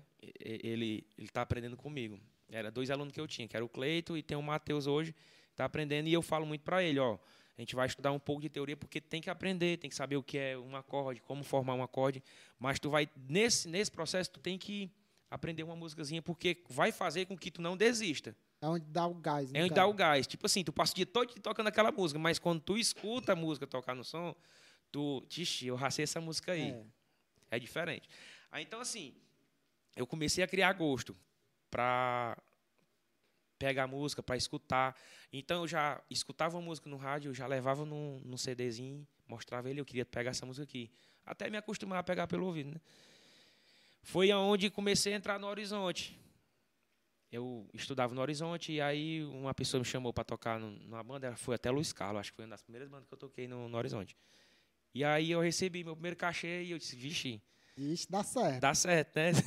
Eu não tinha, não ganhava nada, não trabalhava com nada, então eu vou vou aprender mais música aqui. Aí me mandou uma lista de música, eu já, eu já comecei a bagunçar tudo, levava umas para lá e pegava umas aqui, umas parecidas, outras igual. Aí eu comecei a criar gosto, aí eu mesmo fui tendo interesse de pegar música e o pai já não se preocupou tanto. Tipo assim, tu vai ter que pegar essa música. Eu já chegava, já tocando, entendeu? E aonde tinha um forró, um concurso de sanfona, meu pai levava. Então, ó, muitas das vezes ele me acordava de manhãzinha cedo do domingo para me levar para o Pacajus, onde tinha um, um os bebinhos tocavam na feira, mano. Aí, em Pacajus? Em Pacajus tem, tinha isso. Não sei se a galera lembra, mas tinha uns barzinhos lá que os, os bebinhos ficavam tocando lá. Uns caras, né, que uhum. passavam a noite bebendo. E aí, de meio-dia ainda tava lá bebendo ainda. Aí eu me metia lá bem pequenininho. Aí o pai ficava pedindo um e a outro, um e a outro pra me tocar uma, duas, três músicas. Aí passava lá meia hora, vinte minutos tocando. E foi isso, entendeu? Aí com o tempo eu mesmo fui desenvolvendo, criando gosto. Fui passando de uma banda para outra, um procurava, outro procurava. Fui trocando o meu instrumento, porque sanfona é muito caro. Não, tem, não tinha como eu comprar um instrumento bom na época. Então eu vim, eu vim trocando, entendeu? Vim trocando. Comprava um de 5, um de 6 e tal, até chegar no instrumento que eu tô, que hoje eu tô super satisfeito, satisfeito com a sanfona. Mário, e, e, daqui a 10 anos, o que, é que tu se imagina? Como tua vida profissional, como tu se imagina daqui a 10 anos? Cara, com, a daqui a 10 anos, a única coisa que eu sei que eu não vou estar fazendo é tocando. É, como é, como é, profissão. Uh -huh. Como profissão. Isso eu já disse há uns oito anos atrás. E hoje eu já estou executando. Eu não tenho. Até porque a música, para mim, para mim, a maioria, uma parte do que eu tenho hoje foi através da música. Você sabe muito bem mais, bem mais do que eu que tudo que está aqui hoje tudo que a gente tá pegando aqui foi por conta da música. Entendeu? Foi porque eu toquei, foi porque eu fui lá, peguei o cachê e não bebi, não gastei com. entendeu? Eu Essa gosto de beber. parte não. eu gosto de beber, mas eu sou bem controlado nessa, nessa, nessa parte aí. Então, assim, a música me trouxe. Eu, eu conheci muito, muito lugares, eu, eu comprei muita coisa com dinheiro de música. Só que música é, é algo que não tem como você ficar velho na música, não. A música tem uma, um prazo de validade. Pelo menos eu acho que tem um prazo de validade. Não a música, o músico, né? O músico. A música não, o músico. Tipo, eu tenho 30, pô. Com 40, 50, 45, eu não vou ter mais o mesmo pique. E a galera, a, juventude não vai querer estar com um cara de 45, 50 anos no palco. Não é a mesma vibe, entendeu? É. Hoje, hoje eu sinto isso quando eu Tipo assim, eu às vezes vou tocar um freelance, tem um cara lá com 17 anos, 18, 15 anos, eu sinto a vibe diferente, eu já penso do outro jeito. O cara já quer terminar o, o show é ali para beber, é, já é. quer. Mas, irmão, vamos ficar ali. Eu já passei por tudo isso, entendeu? Então a única certeza que eu tenho é que daqui a 10 anos eu não estarei mais na música. Profissionalmente, entendeu? Entendi. É, é, tu tá mais entrando nessa vibe de negócios. De né? negócios. Samuel, tu, tu se imagina daqui a 10 anos? Sim, se tu quer estar no, no, no mesmo ramo, se tu tem alguma ideia de negócio que. O, que é- como tu se imagina? Ideia de negócio ele já falou pra mim que não tem. já tentei com ele já. não, agora assim, você, uma ideia foda pra ele é montar uma lotérica. Quebra nunca. Não, cara, assim, na música, eu já tentei parar umas três vezes seguro, sabe? Assim, de nem encostar no instrumento mesmo. Porque tem dia que o cara tá na alta, mas tem dia que o cara, tipo, poxa, tanto esforço, tantas horas, tantas viagens, e que eu, eu, né, teve o tempo que eu tive que fazer curso em Fortaleza. E dinheiro investido, tempo investido, esforço investido, é, é, brincadeiras que eu deixei de ir, curtir, enfim, pra estar aqui. Será que isso valeu a pena? Entende? Eu vejo assim, né? É, é que nem na questão hoje do meu negócio atual, né? É, há, de- há- há quase 10 anos atrás, eu, planejei não pegar em nenhum cabo. hoje eu continuo pegando em cabo, em caixa e, e amplificador, entende? Eu planejava. Hoje né? ele planeja, ele planeja só tá na Hilux mandando. Não, eu, eu nunca tive assim essa. É, ambição alguém tem que ter, nem que seja um pouquinho. Já né? ia falar, ambição tem, que- ambição tem que faz existir. parte do crescimento. É, é. Não tiver O ambição, você excesso- não cresce. Até remédio foi em excesso. Se você não for né? se você não for ambicioso, você é relaxado. É, mas assim, ah, é que nem o Mário falou. Pra mim, é música. lá- na verdade, é uma realidade hoje. A música não é a minha renda principal, né? Já tem uns 5, 6 O Sam- anos. só cortando Samuel, o Samuel é prova disso. Eu nunca eu nunca fui relaxadão assim, tipo, toquei, ganhei 150 hoje, vou pegar os 150, vou passar a semana aqui, o que aparecer, não. O Samuel via, porque eu saía primeiro do evento, às vezes ele eu tocava com ele e eu disse, galera, eu vou descer porque aí já já vou trabalhar. E quatro horas da manhã eu tava no ponto trabalhando. Eu ficava surpreso, mas terminava a festa, ele ia ali pro posto É, da, pra falar, né, da, da coluna ali. Passei cinco anos, assim. Cinco anos. Uhum. Tocava à noite e às vezes eu nem. Era, às vezes era na quarta, na quinta, na sexta, no sábado. No domingo eu trabalhava de, frente, de frentista ainda. E quatro horas da manhã eu estava lá. Então eu não. Sempre eu tive essa cabeça de ter duas, duas coisas ou três coisas pra não. Tipo assim, a música não deu certo, eu tô aqui. Entendeu? Aham. Garantia. Mas, mas é, um, é um negócio que parece que, que geneticamente não tem como estar na veia, né? Mas tá na cabeça da gente e não sair de jeito nenhum. Então, como hobby, vai seguir até o fim da, da vida, né? Com certeza. Mas como, como renda, não, eu não tenho perspectiva sobre isso, não. Até sobre o meu negócio atual, já conversei né, na, internamente com vocês que, que hoje eu, se eu pudesse, eu teria, estaria em outro ramo. Não estaria nessa área de entretenimento. Por que- qual motivo? Financeiro? Sim, sim, sim. Todo negócio é feito para render, né? É, né? Ninguém entra num negócio para brincar. Pelo menos eu não tenho dinheiro para brincar, né? Então, assim, quando eu fiz o estúdio, na época, Elismar, é, deu maço, era muito movimentado, tu acompanhou como era difícil a gente conseguir um horário para encaixar o pessoal, mas era, algo- era algo que era muito novidade, na região não tinha, né? Então, vinha gente de Pacaju, Chorozinho e tal, O cara. Sim, sim. O cara não lembro. Mas, mas vinha gente da, da, da redondeza pra ensaiar lá no estúdio que eu, que eu tive há um tempo atrás, né? Não é o Mas- mesmo estúdio dele? Não, Era é, na é- é- escola. é- é porque assim, ó, na verdade, era, uma, era um. Um ambiente era, só. era, era um aglomerado de negócios, né? Tipo, é, lá a gente até botou o nome de Grupo Roots. Dentro desse Grupo Roots, tinha a Escola Roots, Escola de Música Roots, ah, o Estúdio o Roots, Estúdio na época. Na época, sim. A loja Roots. e a loja de instrumentos musicais Roots. Era um, um aglomerado, né? Mas sendo que cada um, para cada negócio, tinha o, o seu investidor. Eu era do estúdio, inicialmente estava com o. Elismar no, na Na loja, de loja. música, e a escola era ele com o Everton, né? Então, depois de uns dois anos, a frequência começou a cair. Quando eu vi que estava caindo, era, era, era, os, os- era o dinheiro caindo, a renda, e os custos subindo, né? Porque tinha a atualização do, do aluguel, e, e tudo normal, a inflação que até hoje tem, né? Inclusive, esse é o motivo por qual eu, eu botei, poxa, é, em 10 anos eu tô bem, tive evolução, tive evolução. Isso é fato. Para quem começou com duas caixinhas ativas e a mesa que, que foi tua, Mário, né? E hoje tá com quanto hoje, foi um, foi um avanço. Mas eu acho que eu poderia estar bem além tivesse. Se fosse, é o que o Urismar sempre fala, se fosse em outro ramo, talvez estaria, sim, né? sim, sim. E outros, ô, ô Mário, é, Que é a um negócio. é muito limitado. Eu, ou, por exemplo, no meu ramo hoje, é isso, é, isso infelizmente é uma realidade. É, o som que eu trabalhava, cotava há oito anos atrás, continua o mesmo preço hoje. Isso é uma imposição do mercado, infelizmente, por parte dos clientes e dos parceiros que não, não buscam ver a sua melhora, o seu benefício de atualizar. Isso, tu acha que é culpa do. do tu, acha, tu acha que é culpa da própria galera do setor, dos donos de som? É de ambos. É de ambos, porque veja bem, se, se é, é, tudo bem, cliente sempre, e isso é natural, isso é normal. Todo cliente, eu faço isso, o Mário faz isso, o Idmar faz isso. Todo mundo que vai assistir esse vídeo faz isso. Procura economizar. Isso é fato, certo? Só que tem gente que leva isso ao excesso. Né? Então, se tem, se tem cliente que quer economizar sempre, ela, e vai forçar, e vai botar, tipo, é, é, som A, B, C e D, ó, fulano fez por tanto. Tu pode fazer por tanto? Não, então não quero. Aí vem um outro, vem um outro cara, né, outro, outro cara do som C, B e tal. Enfim, aquele que ceder vai fechar o evento. Infelizmente é assim, entende?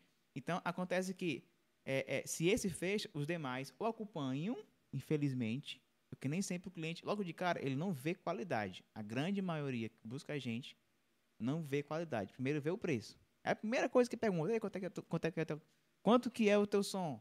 Tá, é, X, tá livre tal dia? Tá, mas o que que tu traz? Aí é que minha pergunta. O que acompanha o som? Ah, é isso, isso, isso, aquilo, aquilo outro. Pois tá, dá certo, dá pra fechar? Dá, entendeu? E outra coisa, uma coisa que eu trabalho desde sempre, os meus colegas não trabalham. Isso, isso infelizmente, é um, é um, é um perigo para eles, sempre é. Principalmente quando o evento é ruim. Eu sempre cobro 50% antecipado, os meus colegas não. Eles vão na, na força e na tora. coragem. Se der bom, recebe o combinado.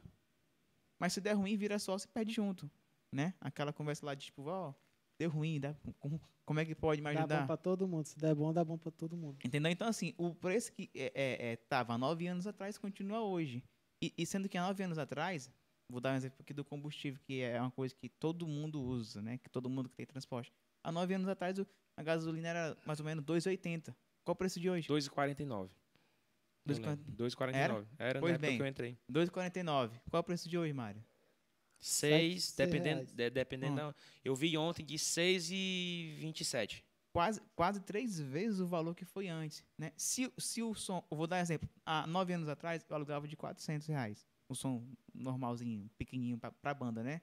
Se fosse acompanhar a inflação, esse mesmo som hoje era para estar em torno de mil reais. 1.200. E tá, Continua 400. continua 400, Com a mesma choradeira pra 300. com a mesma Quem sabe chorada. 350. É interessante que eu costumo falar o seguinte, na, na interna, né? Tem cliente que, que a gente vê que tá ganhando dinheiro, tá se dando bem, e eu fico feliz, porque se, se o cliente se dá bem, na teoria, esse benefício em algum momento vai vir pra gente, né? que a gente vai poder dar uma atualizada nos, nos valores, mas que nada. O- o- é o cliente ganhando dinheiro, e, mas parece que, que quando vai pro fechamento tá passando é fome, porque, meu amigo, vou dizer, viu, é feia a situação, é muito feio. Então, assim, por esses pontos, né, de, de, de preço e, e, e, e outros, enfim, eu pretendo, não vou dizer sair, mas migrar para um outro, um outro negócio que possa vir a somar. E se esse outro E negócio. você já tá fazendo isso, né? Acabou de entrar em parceria com a gente, acabou de assinar o contrato. Porém, o, o, o- os flashzinhos não estavam no contrato. Já vamos- tá rolando aí. É, Os flash? é, a Jequiti passando aqui por lá, não tava, não tinha esse nosso acordo. Então, então assim, eu, eu, tipo, em 10 anos eu não pretendo estar com isso aqui, não. O negócio de carregar caixa, eu vou repetir de novo, né? Repetir, Rapaz, 10 anos eu não quero estar carregando caixa, não, e nem rolando cabo, não. não sei se, vou, se eu vou repetir o que eu tô fazendo hoje, que é, que é de não executar o que eu havia planejado, ou se eu vou segurar essa, essa batata quente até daqui a 10 anos, né? Daqui a É. 10 anos vai ser show. Ou não, O cavalo do sucesso passa, Mário? cavalo. Passa direto, é só você sa- saber montar em cima. É, tem, tem que. Uma coisa que a gente fala muito e tu comentou é o seguinte: eu sempre tive esse pensamento. Sempre tenho, talvez sempre terei. Ixi, agora eu fui filósofo. Porque assim, a música, tu, numa escala de 1 a 10, Numa música, tu se dedica mil. Todo dia, de noite, todo dia, todo dia, todo dia, todo dia. Um ano depois, tu Só, deu um só sabe quem é, quem é família de um músico, então É. esposa de um músico, ou filho de um músico. O cara que tá perto ali, ele vê o esforço e, e e tudo. É o dia esforço que inteiro, é o dia inteiro O dia escutando inteiro música e pegando música. Mas eu falo músico como negócio, não músico como instrumentista. Ele se mata, faz tudo assim de noite, um negócio su- surpreendente. Surpre- su- surpreendente. Todo esse esforço, ele caminha 1%.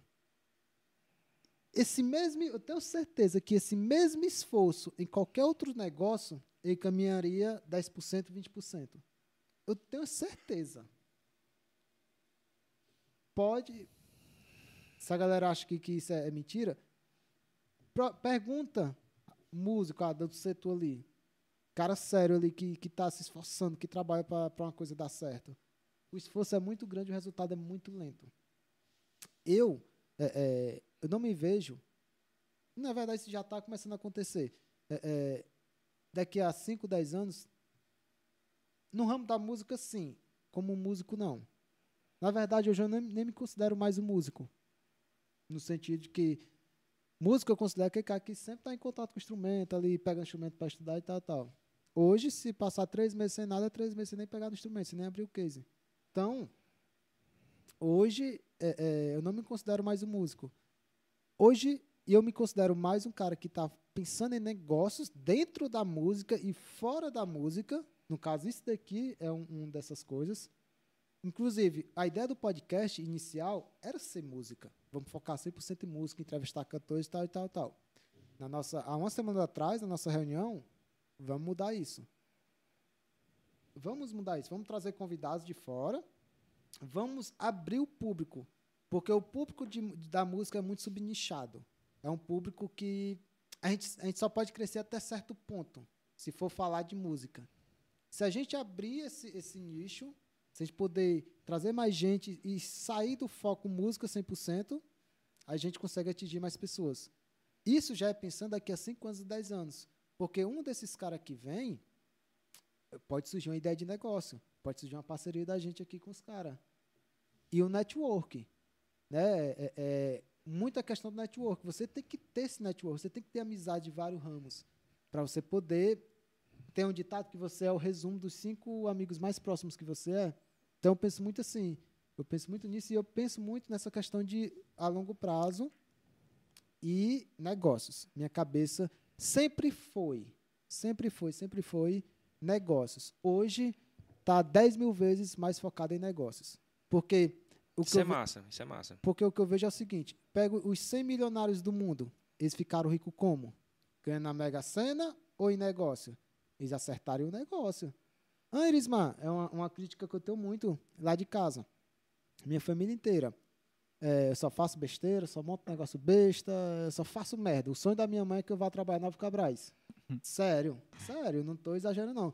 Sempre foi o sonho da minha mãe que eu trabalhe na Nova Cabrais. Porque no final do mês tem uma cesta básica. E quando sair tem as contas. E todo negócio que eu monto, ah, é mais um negócio que vai dar merda. O que é que eu. Na minha cabeça, o que é que eu penso? Primeiro que entra no ouvido sai no outro. Eu não dou ouvido para isso. Então, certo? Eu, eu, e, e às vezes, muitas vezes, eu até concordo. Até concordo. Normal. Por quê? Montei mil negócios, nenhum deu certo. Foda. Mas eu só preciso acertar em um negócio. A minha cabeça é essa. Eu não preciso acertar em mil negócios. Só preciso acertar em um. Acertei Estamos em um. no jogo, né? É um jogo. Acertei em um negócio, tenho certeza que a condição financeira muda e a, a visão perante a família muda. Serei o herói da família. Sabia, sempre soube que. que Ele sempre foi assim. É, sempre foi assim, esforçado no negócio. Na minha cabeça é, eu só preciso acertar em um. Quando, não sei. Eu penso nisso. Quando, não sei. Vou montando, vou montando, vou montando. E a cada negócio, mais aprendizado. Por exemplo, a, a tempo da escola da Roots, se eu fosse montar a mesma escola hoje, totalmente diferente, muito mais aprimorado, muito mais. A chance de dar certo seria muito maior. E daqui a cinco anos, um próximo negócio, daqui a dez anos, em outro nível. Eu vejo como tudo tem o seu tempo. Eu tenho que fazer minha parte, lógico. O cavar do sucesso existe, massa. Mas 90% está em mim. Eu tenho que fazer a minha parte. É isso, né? É, é nesse, é nesse, essa linha aí que. Eu fico... os meus olhos. não, não chore não, não, não. É o sono mesmo. O sono. Mas é, é, pegando esse, esse, essa tua linha de raciocínio aí, Elismar, que eu acho o seguinte. Acho não, isso é todo mundo sabe. Tem gente que, tem gente que se queixa que não não tem oportunidade, né? Eu, eu escuto isso direto. Pois é. Mas a questão não é ter oportunidade. É estar tá preparado para quando ela vier, você tirar proveito. Porque... E criar oportunidades. Você cria oportunidades, entendeu? Independente de que cria ou não, mas só em estar tá preparado, o Mário, né? Independente de ser uma oportunidade grande ou pequena, você vai saber explorar ela, né? Agora, vai que você tem a oportunidade e você não está preparado, em vez de ser algo ruim, vai ser algo é, é... Ao invés de ser algo bom, vai ser é, algo ruim. Vai ser algo ruim, vai ser algo ruim. Então, a questão não é, não é criar oportunidade, eu acho difícil. Eu né? acredito em criar oportunidade. Eu, eu, você cria oportunidades.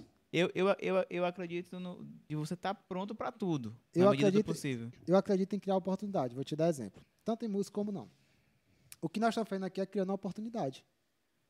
Nós não estamos preparando uma, pra, nós, nós não estamos se preparando para uma oportunidade, nós estamos criando uma oportunidade. Por mais que muita gente não perceba. Por exemplo, estamos aqui, estamos criando. Nós acabamos de criar uma oportunidade. Criamos um podcast, está rodando. Tem mil. Não temos, mas nós estamos criando. A oportunidade está feita. No dia que vier um cara aqui foda, de qualquer ramo, e, e que vê que pode dar certo em algum negócio, juntou tudo. Nós se preparamos para a oportunidade, sim se preparamos. Mas nós criamos a oportunidade. Na música, eu sou um cantor. Canto foda. O, o, quando é que eu vejo que eu crio a oportunidade? Quando eu boto minha cara na praça e vou tocar em barzinho, vou começar a ter a cara como artista. Eu estou criando a oportunidade. O que é que está acontecendo? Estou aparecendo para alguém ver isso e isso vai crescendo, crescendo. Quando eu vejo que espera a oportunidade, é eu sou cantor, eu sou foda. Fico em casa. Um dia alguém vai receber um telefonema Ei, vem cantar na minha banda ganhando 100 mil por mês. Eu vejo essa diferença. Porém, porém, eu sou muito, a gente bate muito nessa tecla. O feito é sempre melhor que perfeito. E tudo na vida é 50%. Tudo é 50%. Nós montamos isso daqui. Isso aqui é uma portada de negócio. Isso aqui é um negócio. Tem 50% de chance de dar certo, massa. Tem 50% de, de chance de não dar certo, massa. Não deu certo, qual o aprendizado? daqui a, a, a um, no nosso próximo negócios, no nosso próximo negócio, nós vamos ver de outra maneira. Uma coisa boa, hoje nós conseguimos pegar um telefone e gravar um vídeo. Hoje nós conseguimos estar tá na frente de uma tela e conversar. Hoje, se você está na frente de qualquer pessoa, rico, pobre, médio, eu consigo conversar com o cara. Há cinco anos atrás, há, há um ano atrás, se eu sentar perto de alguém importante, eu travava. Mas a sociedade é criada assim, entendeu? É, é, é, eu vejo muito, muito isso, é a criação. É. Entendeu? Já vem de cultura, já vem de antes. Mas é muita é, questão é, da... é, vou dar um, um, Deixa eu ver se eu consigo explicar para não ofender tanto. É porque a gente é criado é, que as pessoas ricas como, é como se fosse um deus, entendeu? É, a gente tem essa visão, né? Tem essa visão de que ele ali é mais do que é eu, entendeu? Acaba... Ah, eu não posso falar tudo porque ele é rico, entendeu? E não existe isso, entendeu? Não existe. Hoje eu consigo conversar com qualquer pessoa em qualquer canto, independente de classe social, entendeu? Mas realmente a gente tem uma visão tipo assim, o azul e eu não, e eu não caga, gosto, não peida, não mija. E eu não gosto, eu não gosto, já falei isso até na, na loja, eu não gosto que me trate diferente, entendeu? Eu não gosto de que me trate como se eu fosse superior a ninguém. Eu não sou, entendeu? Só que existe respeito. É, são coisas diferentes. São coisas diferentes.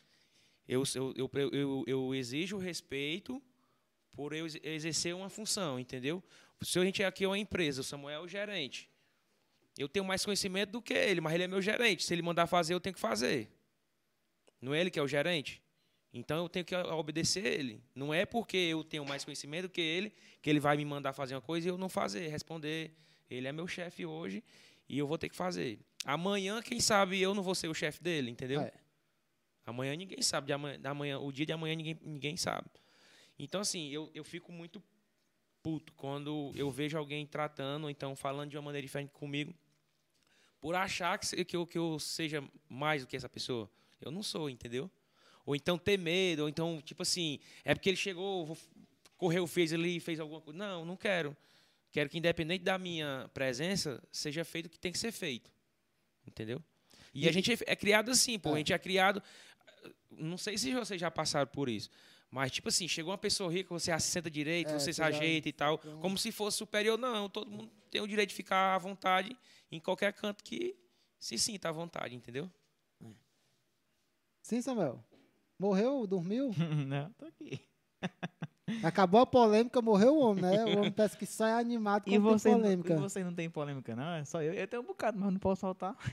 Não, cara, eu, eu corro a, a légua de polêmica. Sério, eu não, eu não me envolvo em polêmica. Eu, eu não gosto. Eu não gosto de Eu desse- também não gosto. debater. Nem política, nem Não, jogo. Eu, Mas sabe a questão não é- Só de beber eu gosto. De beber e conversar. por exemplo, Samuel, nós dois aqui. Ah, Não nós dois, porque nós, a, gente, a gente fala assim meio sério um com o outro, mas é porque a gente tem muita intimidade. Né? A- a- quando a gente começou, a gente ficava todos os dias até meia-noite conversando e tal. Praticamente a nossa infância, posso dizer que foi junta, vamos dizer assim. Não de brincar, mas a parte musical pra cá e tal. Então a gente tem muita liberdade. Mas hoje, se eu tô aqui perto do Mário e ele começa a falar coisas que eu não concordo, sei que quer brigar com. Macho, eu, eu viro as costas e vou embora.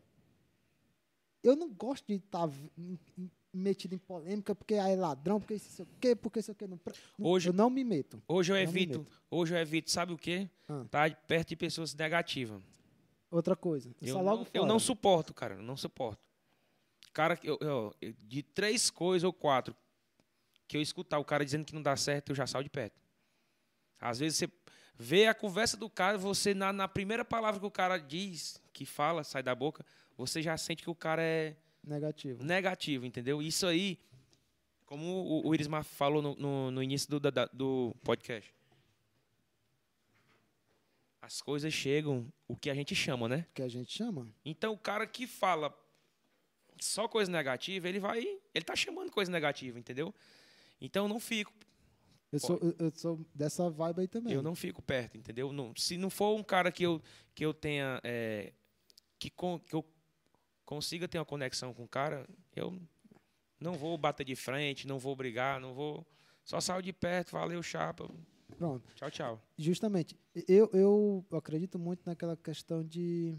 Não é que eu- Não é isso. É, é como se eu, tivesse, se eu tivesse falado alguma coisa. Mas é no sentido seguinte. Sabe por que que eu saio de perto? Eu me conheço. Hoje eu, eu me conheço.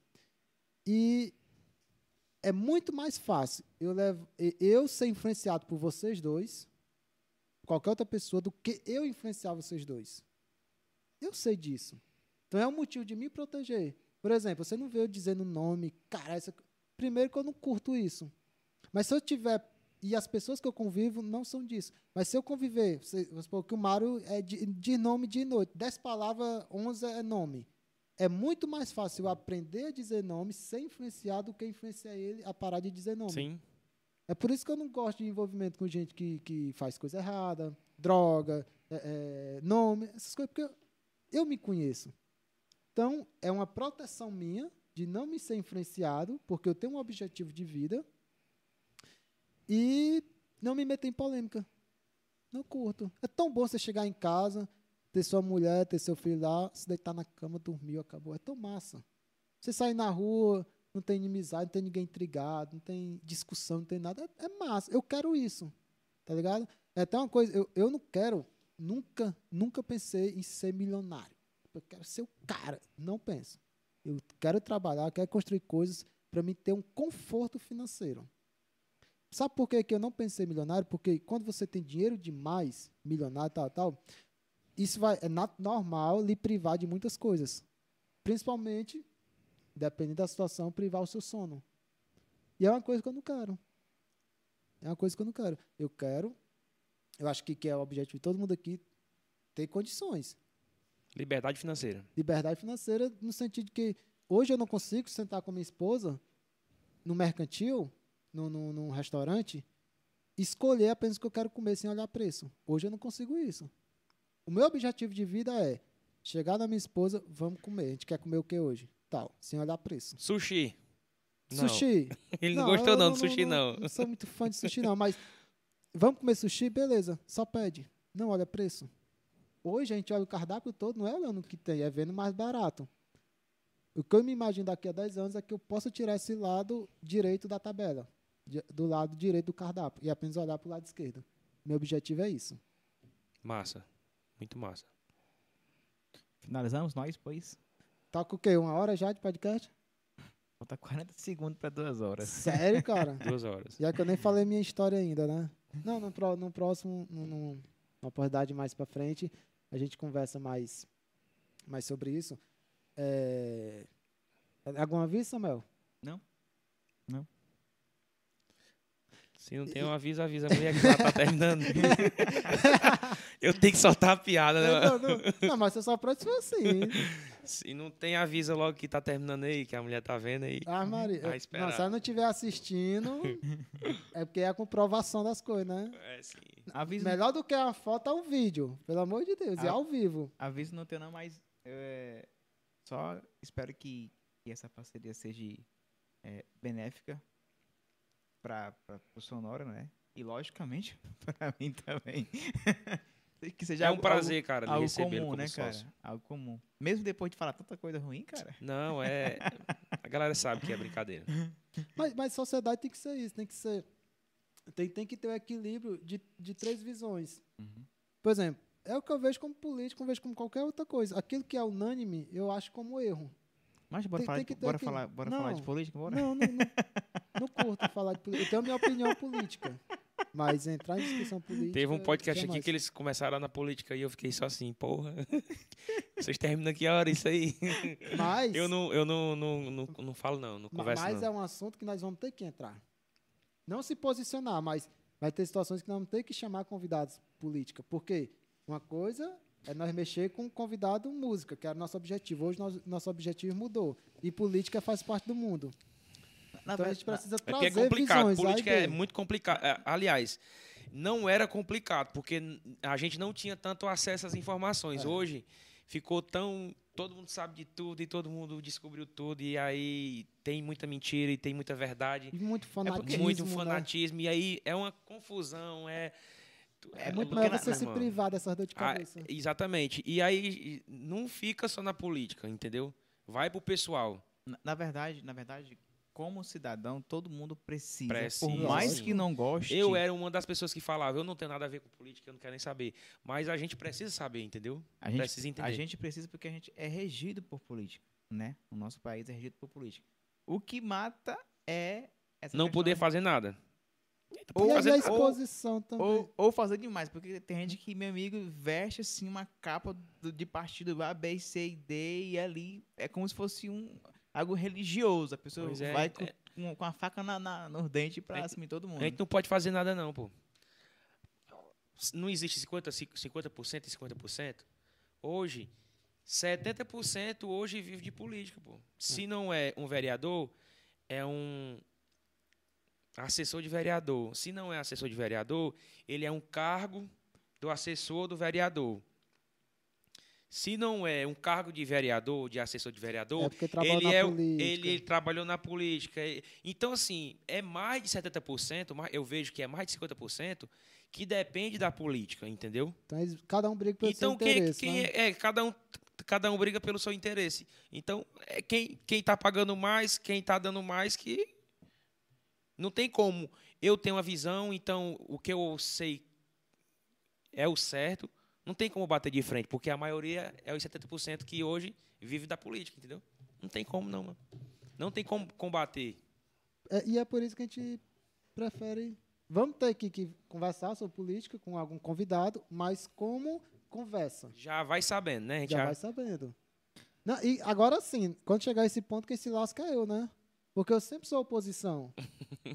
Che- Não, Mário- mas não precisa ser oposição. Não, mas eu Faça a preciso- pergunta só, faça a sua pergunta. Mas é porque hoje chegou no nível que eu nem pergunta. É, se você fizer pergunta, você tá já. Por tipo exemplo, se o Mário chegou aqui, vamos conversar. O Mário é apoiador do Bolsonaro. Nós, a nossa função aqui é entregar os dois lados para o público. Isso independente do setor, política, música, negócio, sempre dá os dois lados. E quem faz essa função de sempre mostrar o lado, o outro lado, sou eu. Então, por exemplo, o Mário chega aqui defendendo que todo mundo tem que trabalhar 10 horas por, por dia. Eu tenho que fazer oposição, mas por que 10 horas? Por que não duas? Eu tenho que dar essas duas visões. E na política vai acontecer assim. O Mário chega defendendo Bolsonaro. E eu, e eu tenho que dizer, mas por que Bolsonaro? Por que não Lula? Se o Mário chega defendendo Lula, mas por que Lula? Por que não Bolsonaro? E aí a gente vai apanhar. É foda. Isso pode ser bom, pode ser ruim. Mas eu me meter com uma opinião pessoal, eu não vou me meter em, em- em polêmica nenhuma. A não ser que aconteça. Mas de gosto, não. Eu quero Eu- é paz na minha vida. Eu não entro, não. Na, na verdade, o, o, o, o autoposicionamento, isso era para ser algo tranquilo e normal.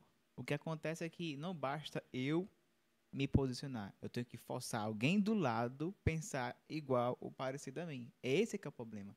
Mas era muito bom que, to, que todo Discordo. mundo... Estou fazendo uma posição de discordo. a minha função é essa. E eu vou dizer por quê. Hoje, você, a, a sua a opinião de cada um ela tem que ser tida como real. Por exemplo, tu, na tua opinião, todo mundo tem que ser, se posicionar politicamente. Todo mundo. Mas tu quer que a tua opinião seja universal. Na tua cabeça, todo mundo tem que se, posi- se posicionar politicamente. Se tem uma pessoa, por exemplo, eu digo, tá totalmente errado. Eu acredito que ninguém deve se posicionar politicamente. Para tu, eu tô errado e para mim tu tá errado. Então o que, é que vai acontecer? Tu vai me forçar a pensar como tu e eu vou te forçar a pensar como eu. Onde isso, quando eu trago para a política, fica grave. Por esse motivo que eu acredito que nenhum prestador de serviço deve se posicionar politicamente em rede social. Porque você é um prestador de serviço. Você, você tem que prestar serviço tanto para o lado A quanto para o lado B.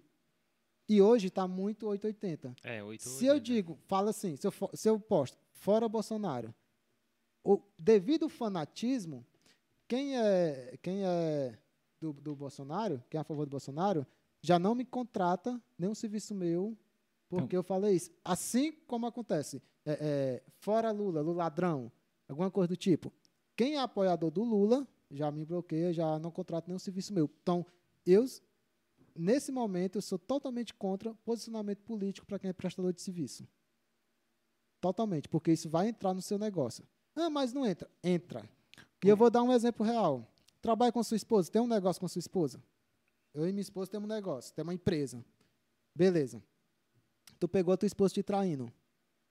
Ah, mas é, empresa é empresa, negócio é negócio, vida pessoal é vida pessoal. Tu vai chegar na empresa e, e sentar de frente com a tua esposa, normal, tudo normalzinho, discutir negócio, duvido. Duvido. Não chega. Tu discutir com a tua empresa sobre um negócio. Ela cometeu um negócio, deu um cano na empresa, alguma coisa, né? algum assunto foda da empresa. Vai chegar em casa, esquece a empresa. Agora, essa paz e amor, não vai, cara. Isso é, podem querer fazer isso na teoria, na prática é outra coisa. Então, é, é por isso que eu digo que né, é impossível hoje você ter vida pessoal e ter vida profissional. Como prestador de serviço, totalmente contra o posicionamento político. Como prestador de serviço. Tá vendo como eu tenho que dar o, o outro posicionamento? Quando eu trouxer isso para a política, A tá demo- vendo como a a gente vai democra- A apanhar? democracia é isso. É você pensar do, do seu modo e eu pensar lógico. do meu. Lógico, a, demo- a democracia na teoria é isso. Na prática não é isso. Na prática eu tenho que te obrigar a pensar como eu penso. Na prática eu tenho que me obrigar a pensar como você pensa. Isso é a prática. Existe o mundo real, existe o mundo fictício, que é o mundo da teoria. O certo mesmo é nós tomar um banho de mar. Tomar um Amanhã. café, beber uma água com gás e tomar uma cerveja. Ixi, se a mãe viu falando isso, tomar uma cerveja, eu Tomar um banhozinho de mar, um salzinho. Sal grosso? Aí fica show. E aí? Zero política e mais álcool. A gente entra numa. a gente entra no assunto, a gente se aprofunda, né? Mas é isso, gente. É, eu queria dar aqui ah, alguns avisos. Pedir para vocês se inscreverem no nosso canal. Se você ainda não é inscrito, se inscreve aqui. Deixa só a sua, o seu comentário. Compartilhe, indique esse vídeo para algum amigo seu. E o principal, se possível, se possível. Eu garanto que o vídeo todo talvez não, não sirva, não. Mas alguma parte vai servir para algumas alguém. partes vai É. servir. Ah, você sempre Sempre serve. Sempre fica alguma coisa, né? É, e, e eu vi uma imagem, eu falo demais, mano. Eu vi uma imagem que isso mudou minha, meu pensamento de tudo. Nós temos muito medo do de ter a posição, não política, armaria. Ter, ter um- uma. Não é a posição, ter uma atitude. Por exemplo, é, eu estou vendendo esse fone de ouvido aqui. Eu tenho muito medo de chegar para o Mário, Mário, eu estou vendendo fone de ouvido, tu quer comprar? Só que na maioria das vezes, tudo que tu queria era um fone de ouvido e alguém que vendesse um fone de ouvido. Então, se você, se a gente a- a- Criar a- essa barreira. tirar essa barreira, e foi isso que mudou muito, cara, às vezes tudo que tu queria era isso. Às vezes a gente, não, mas vou oferecer não, o Mário, o cara não Não vai quer, comprar, não. não vai comprar. Isso aí é negócio também. Isso aí é negócio, tipo, mas eu queria muito fazer um negócio com o Mário, pra gente montar um negócio e tal. Só que às vezes tu queria a mesma coisa, só que a gente não tem atitude de a iniciativa de ir lá e fazer. É igual namorada, eu gosto da menina, Eu já ia ela gosta perguntar. de mim. Eu já ia perguntar se isso aí rola pra outras coisas também, ó. Não, mas acontece muito, né? Vamos mudar de assunto, vamos encerrar. né? Gente, então se inscreve e vai ajudar demais a gente, ajudar, ajudar demais mesmo. E qualquer dúvida, tem um link aqui para seguir o Mário. É, o Instagram do Mário tá aqui embaixo. Eu contratei o Samuel pra isso. Cadê? Cadê o nome, Samuel? Ei, não. Segunda-feira sai, né? O nome bem direitinho. Segunda-feira aí, então vamos baixar 15% aí, viu? Ah, Maria. Ei, mas. É, não, mas, mas sério mesmo, cadê meu nome? Vamos, ter, vamos finalizar. Não, mas não- Tirou. Duas horas eu esperei. Não, não, eu não tem- depois que inicia não tem como mexer mais não. Ah, então pronto. Ah, tá. Era. Galera, vamos falar agora da Imports. A gente não falou. Aí tem um jabazinho, é? Tem um jabazinho. Ah. Não falamos da Sons, porque não posso falar Não da, é? da Imports. Aparece aí Jequiti direto. Não, aqui foi por acaso que eu vi que eu tava com a blusa aqui da Sonos, aí eu, é, mas... Ei, ei, mas, mas não. aí, aí merece a sociedade. Sono sonora, É, né? 50-50. 50-50, vai que dá certo. Às vezes era tudo que ele tava precisando. Vamos lá. Uma, uma chamada. Pra me comprar esse fone aqui, eu entro em contato com quem, por onde, como é que eu consigo comprar esse fone aqui? Instagram, son, é, sonora não. Instagram, importes. O homem tem três negócios, quatro. O Instagram dele tá assim, ó, tem quatro, cinco contas, tudo é... Graças a Deus. E, Graças a e Deus. o que a gente torce é que cada negócio caminhe sozinho. Esse é Vamos nosso lá, eu sou objetivo. músico, eu quero comprar um fone desse aqui. Primeiro ponto, músico que se preze, ele tem que ter um fone de qualidade. Se você é um Eu músico, tenho o meu. Se você. Então já está no caminho certo.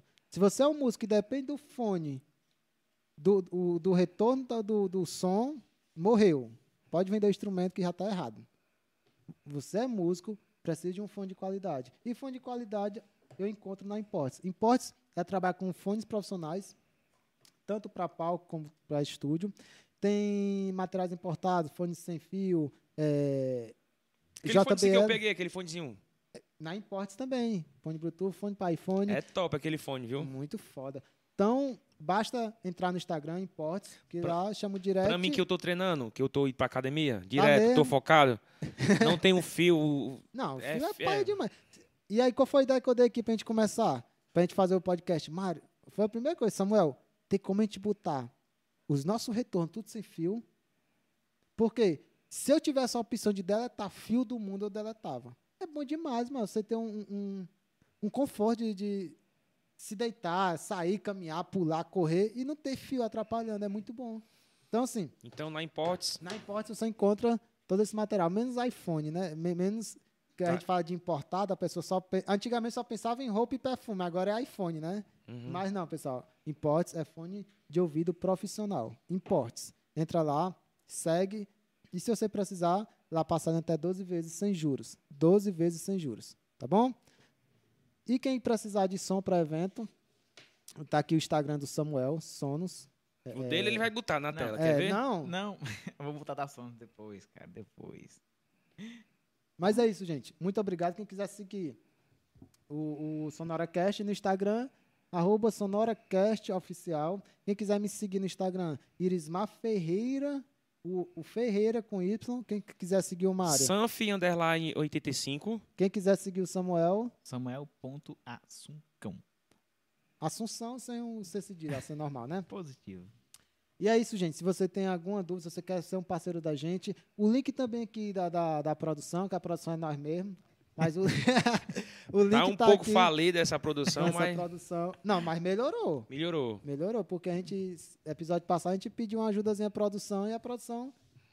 Inclusive, a produção já lhe chamou a atenção para você beber mais, que você não tá bebendo. Meu amigo, se eu for beber mais, eu vou morrer. Quer matar, é? Então é isso, gente. Obrigado. Até a próxima. Bora, Samuel!